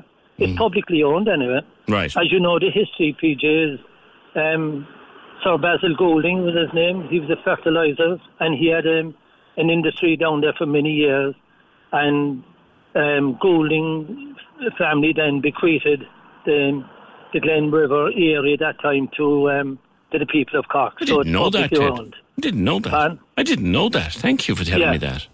It, it it was known as Goulding's Glen, and so that's the uh, name. And the Ah. Goulding family then, yeah, and the, the Goulding family then, be, sorry, Basil Goulding, bequeathed the Glen River Valley then to the people of Cork, and indeed, Aloys Fleischmann, if you know, he worked in UCC. Yeah, yeah. He lived in a house down in the the Glen River Park, and um, uh, I I met his daughter a couple of times many many years ago now. You know, so um, she was a friend of one of our members at the time, Mary Daly, who ended up living in Texas, and I've lost contact with Miss Fleischmann's daughter. Just met her briefly once or twice, you know, Mm. but. It's it's a beautiful area, PJ, and it must be respected But and cl- protected. clearly, you clearly, know? the history, as you've just brilliantly explained it to me, uh, would would definitely then make it a council responsibility if he gifted it to the people. The council Yeah. represent the people. So you you and you'd be looking at hiring specific park rangers who would who would patrol it, and th- that, that would be, the, the power of arrest, though, is that a bit of a push? Well, why not? Because you see, park rangers, like trained, like community guardie, if they come across a situation of 6, 8, 10, 12 youngsters, teenagers, whatever, misbehaving and carrying on, they can be polite and diplomatic with those people. And if that doesn't work, then at least they would have the backing of the law then to um, proceed to arrest them then, you know? So, and most young people, when they're spoken to by a guard in uniform or whatever, or a park ranger, most of them will say sorry, you know, and, and they get on, walk away on home then or whatever, you know? But, um, but, but you need some kind of a presence of an organised group like the park rangers and why not, PJ, you know? Why not, Like, indeed? I mean, if you look at what ha- the, what ha- apart from the the kicking, which is appalling, if you look at what happened, where a, a, a lighted fag butt was right, flicked, flicked, yeah. and it landed in her hair, down in her clothes, like that person, that that if they were wearing something that that God knows wasn't flame retardant, right, or if she had hairspray in, my God Almighty, yeah, why, yeah, we could be yeah. talking about a death here. Yeah, that's that's how serious it is, PJ, and I would and I would treat it as a very serious incident, and I think the authorities must likewise do treat it as a very serious incident. Mm. You know, it's it's a threat to that person's life, and mentally, you know, will they be able to stroll down the Glen Park again? You know, because they're afraid that when they each turn, there, then are they going to be attacked? Mm-hmm. So it's it's it's a frightening experience. No, PJ, they, that's they've made statements, and, and here's hoping that the, the, the Gardaí will be able to follow up upon it. But uh, you might remember on Friday, if you were listening, I was talking to a councillor in Limerick, a former mayor. Like, Yeah, if yeah. the if the young fella who flicked that butt is is 14 or, or 15, so there's nothing much can be done. So do we find the parents? How would you feel about that? Oh, I don't know. I would have to think about that, PJ. But what I can say to you is that once you talk to some of these youngish guys, particularly, and try and get, put a bit of sense into their head and say, look, all right, you, you opted out of school early and all that, and you had family issues and all that. But what you just done was not a nice thing, you know. And I'm sure most young, most young people will, after a while, listen and mend their ways then, you know. So, but I find that the idea of slapping a fine on the parents of the children because you would find PJ that they're coming from certain dysfunctional families too, you know. So, and however, I find it very hard to agree that a family should be hit with a fine of fifty or a hundred. Like the main issue here is that two young girls going for a stroll through a beautiful park at nine o'clock in the evening is assaulted, and I think that's the issue to concentrate on. And I think park rangers, properly trained and properly resourced, could um, could have prevented that incident from happening in the first place. You know. Okay, Ted, thank you. Councillor uh, Ted Tynan, 1850 Park rangers with the power of arrest. Do you know what? There's a lot in what he says because you don't have enough guards. So maybe a few rangers and who would have the, the power to collar you and report you and all that might might just might cop some of the young young fellas on. 1850 715 996. I, I, I don't know if you agree with me. I hope you do. The greatest toy ever given to children was Lego. I remember being a youngster and having a sack, a big, huge box of Lego of all different kinds. But I don't have any Lego, or didn't have any Lego when I was 45. But Graham Young, how long? I'm looking at the, at the photographs. Graham Young's in Cobh. How many years did it take you to build that wonderful, wonderful Lego collection of yours? Good morning. Good morning, PJ. How are you? um, I'm at this now for the past six years, and it just kind of, I suppose, matured in the last three. You know, because there's a lot of discovery for the first three. Um, and like any kid, I was into it um, when I was probably about five, six, and it was up with me till about twelve. And then like that, you just kind of start growing up and take interest in different things. But it's only of late I got back into it, and then I just found the obsession. You know. What What was the the spur to get back into it? Um, I was thinking of doing some kind of a model Japanese table. I had a fierce interest in Japan. Mm. Um, because uh, I was into martial arts for a, a, long time, and I wanted to do some kind of 14th century table, just something between the ninja and the samurai theme kind of thing. Yeah. So I walked up to Smyths Toys, and I was just looking, could I see anything regarding model making? And out of nostalgia, then I just strolled down the aisle of Lego, and I came across um, what's called a Ninjago theme. And instantly, I saw these little figures with the hoods and the masks and stuff on them, and that was it. I was hooked. I bought three sets straight away, and I started building temples, and that was it. That was the that was the. Um, they're, they're, magnificent. I'm looking at the pictures of you uh, uh, on the exam, and they're absolutely magnificent. Does you know they're all sets now? They're all kind of predetermined sets. You know what's on the box, what you're going to build. Is there anyone doing? Freeform Lego anymore, as in you just buy a box of pieces and it all comes out of your own head, or is it all sets now? Oh, it's just both.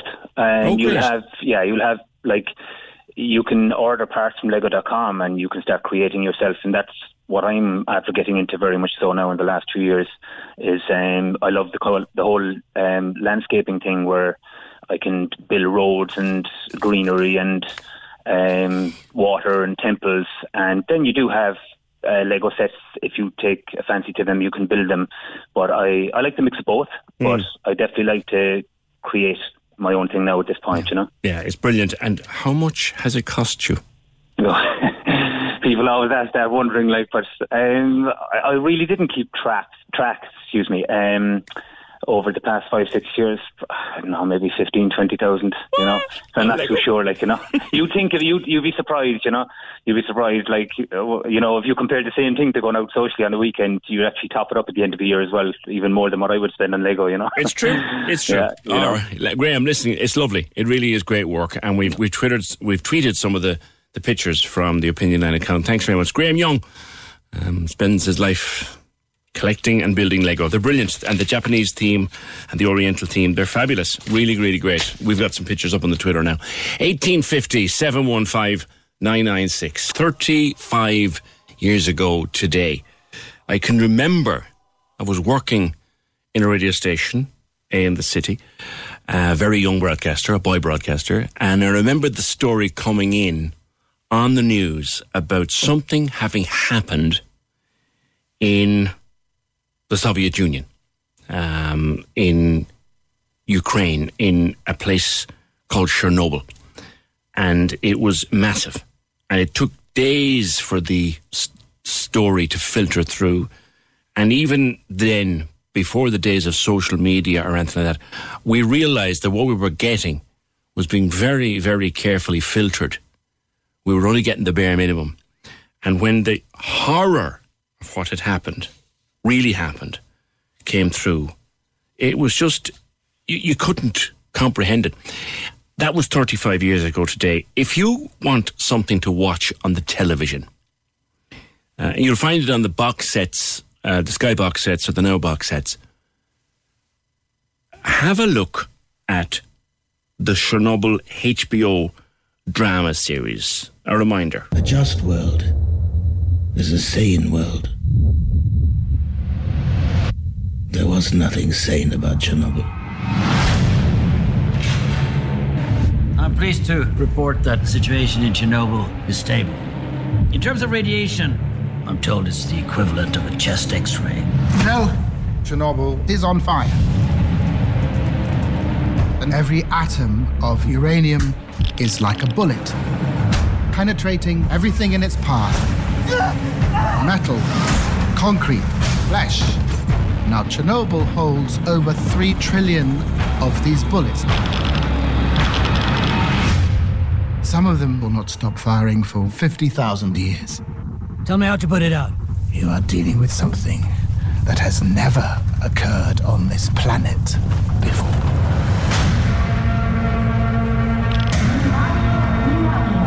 Cut the phone lines. Contain the spread of misinformation. What will happen to our boys? The pain is unimaginable. In three days to three weeks, you're dead. Adi Roche, good morning. Oh my God, good morning, PJ. I can tell you that was making for very sobering um, listening there. because I can feel the hairs kind of rising on, on the back of my neck as I kind of relived the dialogue and also relived the reality of what um, the, you know, the, the guys there were, were recounting. And of course, as you said in your introduction, I mean, it's hard to imagine now for a new audience, you know, a younger audience who don't even remember the Soviet Union and what that was like, that it was cloaked in secrecy and deception and lies. And of course, when Chernobyl happened, they hid the catastrophic ramifications. Um, which you know, which affected millions of people and continues to do that. They actually signed, would you believe, forty pieces of secret legislation in order to keep the truth from the world, but to keep it from their own people. And they, I often say to people that it's like each piece of legislation was like a nail in the coffin of the truth as they just cloaked it in, you know, in, in lies and deception. And like, we're paying the price for that actually, PJ, all these years later. Like, this was an unprecedented um, accident, like in the history of humankind, and we're still only learning. Can I can I take you back, Adi, and ask you, like, when did you first a realize that this was far worse than we were being told, and b how did you get involved? Well, would you believe um, back in 1986, I was very involved with the peace movement called the Campaign for Nuclear Disarmament. You know, we were CND, trying to yeah. rid, CND exactly rid the world of nuclear weapons and everything. So I was aware from that about the devastating impact from Hiroshima and Nagasaki, and that this was the kind of sidekick development was the energy to was the sidekick development from the weapons. So I said, "Oh my God, this is going to be really serious." But of course, there was no information came out at the time because the Soviet Union put the lid on the information.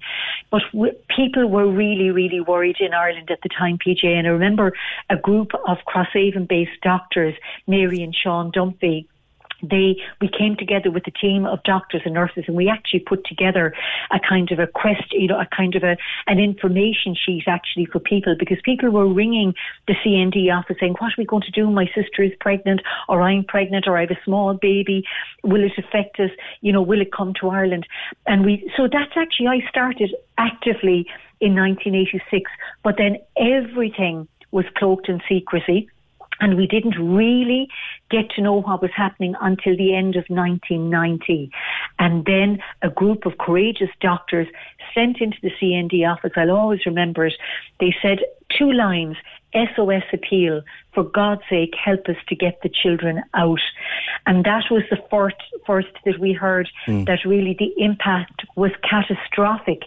And like really, I suppose in a way, one of the learning things for all of us is that Chernobyl is a cautionary tale of the potential what can happen inside any of these nuclear facilities. And like we cannot undo the damage, PJ. I mean that is the bottom line. Mm. It has crossed into the DNA of human life, flora, fauna, mm-hmm. and it's called Chernobyl lineage. We're now looking at the third generation of Chernobyl survivors because they're still sleeping, eating, breathing in the world's most radioactive environment. And mm. then there are all these forest fires. And we're conscious on the news today. Um, uh, PJ, that you'll be covering the fires, the terrible fires that are raging in down Kerry. in Killarney. Yeah. Exactly.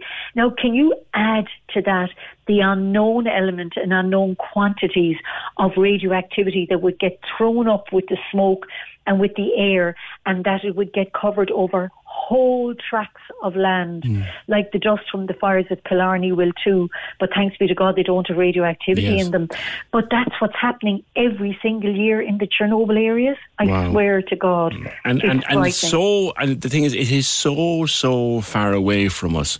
Like it's four hours on a plane at least to get there, and yet it did come on. Uh, so the whole of Europe was was affected by this. When did you bring the first children over, Eddie, yourself? We brought the first children over in the summer of 1991. Wow. Can you believe that, PJ? 30 and, years and, ago. 30 years ago, and would you believe at that time the, the airline was called Aeroflot. They were for the entire Soviet Union. They were the national airline mm-hmm. for the whole region, and they had to stop off uh, down in Shannon. So we used to be able to get the children in from there, and they'd come from the orphanages, they'd come from the villages. Really, really poor, sick children. And from that day until this day, 35 years later, Ireland has never stopped the intervention, has never saw, stopped the intercession. And Ireland, and this is true, PJ, like we have, we are the torchbearers on this tragedy. We're the ones that have kept the story alive.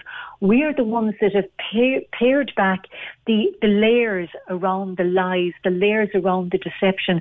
We have unraveled the spin that they try to put on this invisible enemy of radiation. And we have told the raw truth all these years.